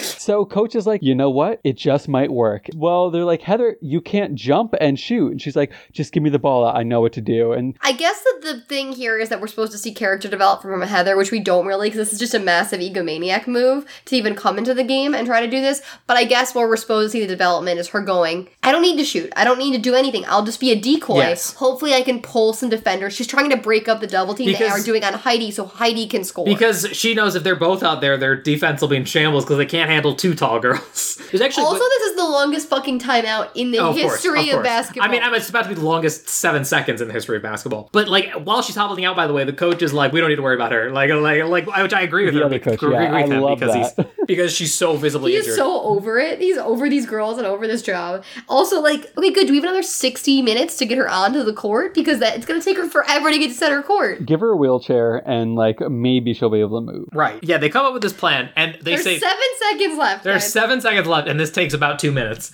of real time. So she has the ball, and like she's trying to get to dis- divert some attention away from Heidi, but no one really goes for it. So they're like, she's like, shoot the ball, shoot the ball. They're telling Heather to take the shot. yes. The coaches, And- everyone in the stand, all the other, even Madison is like, shoot it. Because she's wide open. There's no one on Literally, her. no Mm-hmm. one is on Heather. And so, what does she decide to do with seven, now six, now five seconds left? And with no and with no one guarding her to see this dance. She does the shuffle, the Ali shuffle that Heidi created. And not only does she do it for one second, this lasts at least 37 seconds in full movie time. How It does she do this makes with a busted no- ankle? That's the thing. How does she? It's that move is all ankle. It is literally your ankle rotating. I don't think she should be able to walk after this. I'm going to be perfectly frank. Yeah, like but behind the scenes, she actually got an injection of like I don't know whatever those professional gymnasts. Adrenaline. Yeah, Adrenaline. just like oh man, like, Like, how is she moving her ankle like that? And she I- does it for, like Spencer said, a literal full 30 seconds. Finally, when they see her doing this foot thing, I think they're like, maybe she can shoot. So then defenders rush her, and then we see the play. She does the twin telepathy. Yes, she does the twin telepathy where she passes it to the wide outside which, corner. which we didn't mention, but Galen taught them how to like utilize better or twin something. telepathy. And Because so- a white man has to give them everything. It's the play you see in that practice where there, it goes to no one, but then all of a sudden, out of nowhere, Heidi is there. She grabs the ball. 30 seconds later, she shoots it. It goes in. They win the game. and they're jumping and celebrating despite the broken ankle. And the losers are crying, and I liked that. How she does watch how them she does not immediately collapse is a miracle from God. And but also I would want to point out when she grabs it from the corner, she does not do it gracefully. She's like fully diving. Stretching. She's trying like like you, you had to think like that's what I'm saying. Did this movie have no time to do other shots because No. because it's so bad? Because it's also a bad editing job because she's in a stretch for this pass. Like, she's so, like, wild. And then immediately is reset for the shot to be able to shoot it up in the air. But yeah, game's over. Everyone's very excited. Nikki and her dad have a touching reunion. The dad is also like, I don't know what's going on with that guy. And I'm like, you brought him here. You drove him here. But then, yeah, they're talking to their parents, and he, the dad, is this is supposed to have had his come to Jesus moment of like, I love you both, and like, oh yeah, the, the other thing that happened in New York is Zoe was like, you should go to drama camp this summer, it'll be really fun, and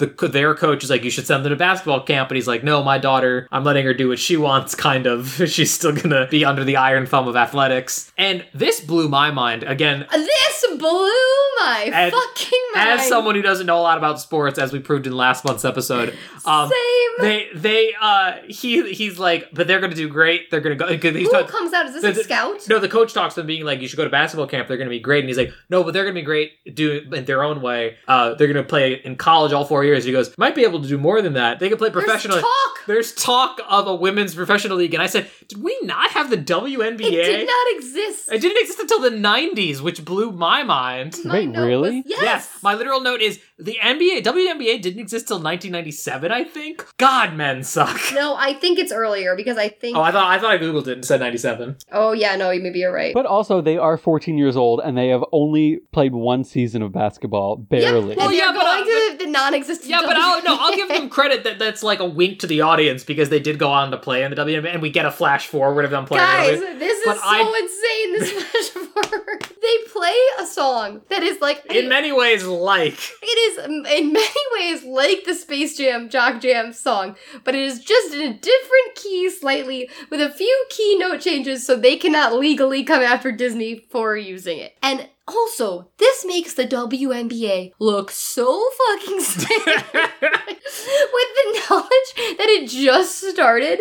And like they just started. It was probably like 10 people with like one t-shirt gun. There is like pyrotechnics at this game fireworks. Come on and jam. And they're also both of them in full face beats of makeup hair lashes. Like they've never looked better. I think to make them look older i guess. So I was gonna say. They look almost exactly the same in the previous scene when they were 14 years old to me. yes It, Like Yes, because- nothing was really done. Nothing, no professional prosthetics. Nothing was done to Nope. make them even look remotely older than 15. They put lipstick on them, Spencer. That they put a like a, a lightly beige lipstick on them, and then like clipped their hair back a little bit nicer, and they without a scrunchie, and they were like, "That's them, twenty seven. But yeah, they, they meet out on the court and they say the thing which we've never referenced once, which is second best, always second best, or whatever. I don't even know. One second best, always thank second you. best. One second best, always second best. Spencer referenced it once. Oh, I'm sorry. Yeah, and and so the movie sort of ends at the free shot of them. The ref tosses the ball, and then it's the two twins looking up to see who's going to get it first. But this is a lie. Those twins never played against each other professionally. Really? Wow, myth busted. I read on their Wikipedia that I was going to say it was a lie because they didn't play the same position. Yeah, well, I can forgive them doing shorthand of that. Come on, you want to see that power matchup? There's also a really crazy line in their Wikipedia page that I just want to read to you guys that I absolutely love. After graduation, both sisters accepted scholarships to attend the University of Virginia and play Lady Cap for This- but Lady they, they show that at the end. In like I know. a. Although the pair would attend the same school, they did not live together or even have the same circle of friends. It's a fucking random line to shove in this. they started to freaking hate They each other.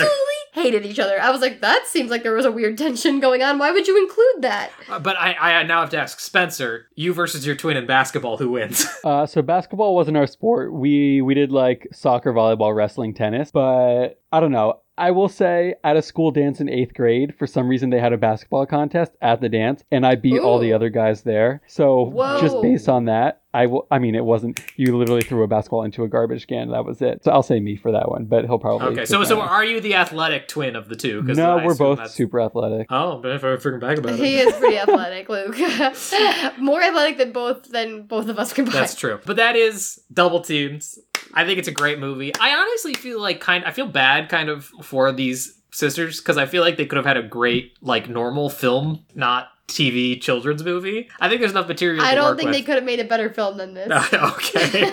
I thought it was really so. This is great movie, bad title, but the actresses. yes. They the actors are are good. Let's say, Good. especially because this is basically both of theirs, for the most part, only acting like or first acting roles. I have a weird thing with this Poppy girl where like I have like what is that um Mandela effect where I always think that she went on to like do more because she looks like she looks so like someone familiar else. to me. Yeah, She looks like someone else, Spencer. That's what it is. I don't know if it's someone from like Seventh Heaven or I was something. gonna say she, cheaper by the dozen. I don't remember her Oh, I I name. can see that. Yeah. Maybe that's it. I, I, there, there's an actress that she looks basically exactly like, so I always think that she went on to do more. But she, you're right, she really didn't. And like these two girls are both very good and She looks should have like gotten Piper more Disney work. Yes, yes, she does look like Piper Perabo. That's where that Mandela effect is coming from. You're exactly right. But yes, there. I thought all the performances were very good, even when the coach looked like he was giving about ten Even percent. like the people who are doing basically nothing, like Galen, like that guy was good. Yeah, he wasn't hard to watch. There's, there's, you know how many random si- side hunks in these movies? I'm like, oh my god, that line delivery. Yeah. Like he sold me everything. I was like, great, buying it. Uh, Emma, what would you rate it? I honestly, I'm giving this movie a 9 out of 10. I was also gonna give it a nine. Out Oh of 10. my god! I agree. loved wow. this movie. I agree. This is a good one. Spencer, you gotta understand you're coming in as a guest for a, a hot hand moment. We watch a lot of absolute We haven't. garbage. I I don't think we've given a nine in a very long time. Wait, can, I- you, like, can you guys give me an example of what you would give a zero, a five, and a ten? I, I keep saying I'm going to make a chart that explains our rating, and I never do it because mean, I'm lazy. It's pretty Um, arbitrary. It's pretty. It's also pretty arbitrary. But ten is just like you know unmitigated banger class. Ton is High- like High School Musical. High School Musical, Cheetah Girls, you know, Brink, like just unmitigated classic. Yeah, What I would mean, you give it? I think seven above is like pretty accurate. I would go between the seven. I, I don't know if I'd go as high to an eight, so like a seven, seven point six or something like that. Because it is good. Sure. I enjoyed watching it. I remembered a lot of it. It made me feel nostalgic. But it's not one I don't think if I would like had friends over for a movie night. I don't. I don't think I would suggest double teamed right away. Yeah, I think that's fair, but I just think that's because it's a, a different kind of a DCOM. Like I think it takes itself kind of seriously, and I think maybe we just find that refreshing after. I think I'm giving it. I think if I was rating it on like pure movie alone, I'd probably give it closer to an eight. But because of the this is actually one like there's there's only a handful of these that I regularly watch when it was on TV, and I have a big nostalgia factor for this one. Like I really liked this movie as a kid, so I have to give it a nine for pure nostalgia alone. I don't. I, for me, it's not so much nostalgia as it is that I think it's good on its own, but there are just things that heighten it to the to my heighten my enjoyment of it, like Nikki's performance and I'm let- giving it a nine for Nikki. Nikki I- gets a I- twelve. yeah, the coach is like Nikki's stuff on- like stuff like that. I think just raised it a couple points in my mind, but for sure. oh, but I love it. But yeah, so that was double teamed. Emma, should we say what we're watching next month? Yes, next month is our anniversary episode. Yes, And we're dipping back into a great it's it's our fifth franchise. It's, it's our fifth anniversary. We've been fifth doing this for anniversary. five years. Um, we're dipping back into a beloved film franchise. We're going to do Zenon, the sequel. We're going back to the stars, baby. Wake me up, shake me up, race me to the stars. So much to know, so far to go. The galaxy is ours. The Galaxy is ours, my girl. The galaxy is ours. Zetus Lapidus, Zetus baby. Lapidus times two. Um, I've never seen it. I hope it's good. Oh Um, man, you're missing out. Oh, is it good? Listen, Zenon is like pizza. Even when it's bad, it's still good. Like, And, and the fact that they interchanged Shadia Simmons and Raven-Symoné Yep. as Nebula, and Wait, wait, it's a different Nebula Yep. next one? yeah, it goes from Raven in the first one, then Shadia Simmons in the second. And then Raven again. That's hilarious. they get her back. And it's not that. like Shadi had died because she had already what I think she did the Color of Friendship and she did Life with Derek, so she was still Oh. on Disney's radar. They just like yeah, Well, if you can get Raven, get Raven. Raven was available. a veil. She was Tech a veil, and they She must said, not have been available for the second one. Um, well, I'm looking forward to that. I hope you're all looking forward to it. That leaves only one question. Emma, where can people find you on the internet? You can find me at Emma Stone Tyler on Twitter, Instagram, and TikTok. Um, you can find me on Twitter at wildfire underscore king. Spencer, where can they find you on Twitter, our wonderful guest, or on the internet, where, wherever you want? uh, if you want to find me anywhere, it's at Spencer Althouse for BuzzFeed, Instagram, Twitter, TikTok, all that stuff. Uh, but this was Great. super awesome. Thank you guys so much. I loved it. no, thank you. Thanks for joining Thank you us. for you were a joining us. fantastic guest. Yes, of course. And of course, you can find us on Twitter at D Comedy Podcast. Give us a follow there. Become a loyal D comrade. We really appreciate it. Love seeing you guys tweet about the show. Speaking of which, if you could leave us a rate or review on the old iTunes, that is great as well. I'm an egomaniac, Yes, just like just- Heather, and I need like Heather. applause. So give Um, me a rating. You should also check out all the great shows on audioentropy.com. They got a show there you'll like, I guarantee it. But I think that's going to do it for us this month. See you, well, we'll, we'll see you next time for the DCOM Choice Awards, but then we will see you for our anniversary episode. Thank you so much for, to Spencer for being on. I hope you had as much fun as we did. Loved it. that's all that you need to say. Other than DCOMs forever. Bye-bye. Bye. bye bye. See you guys later. There you go. or Italian for my foreign language. I don't know. Let's just go. I do like pizza. Make it Italian. Look at those creams. Are we gonna play in the dark?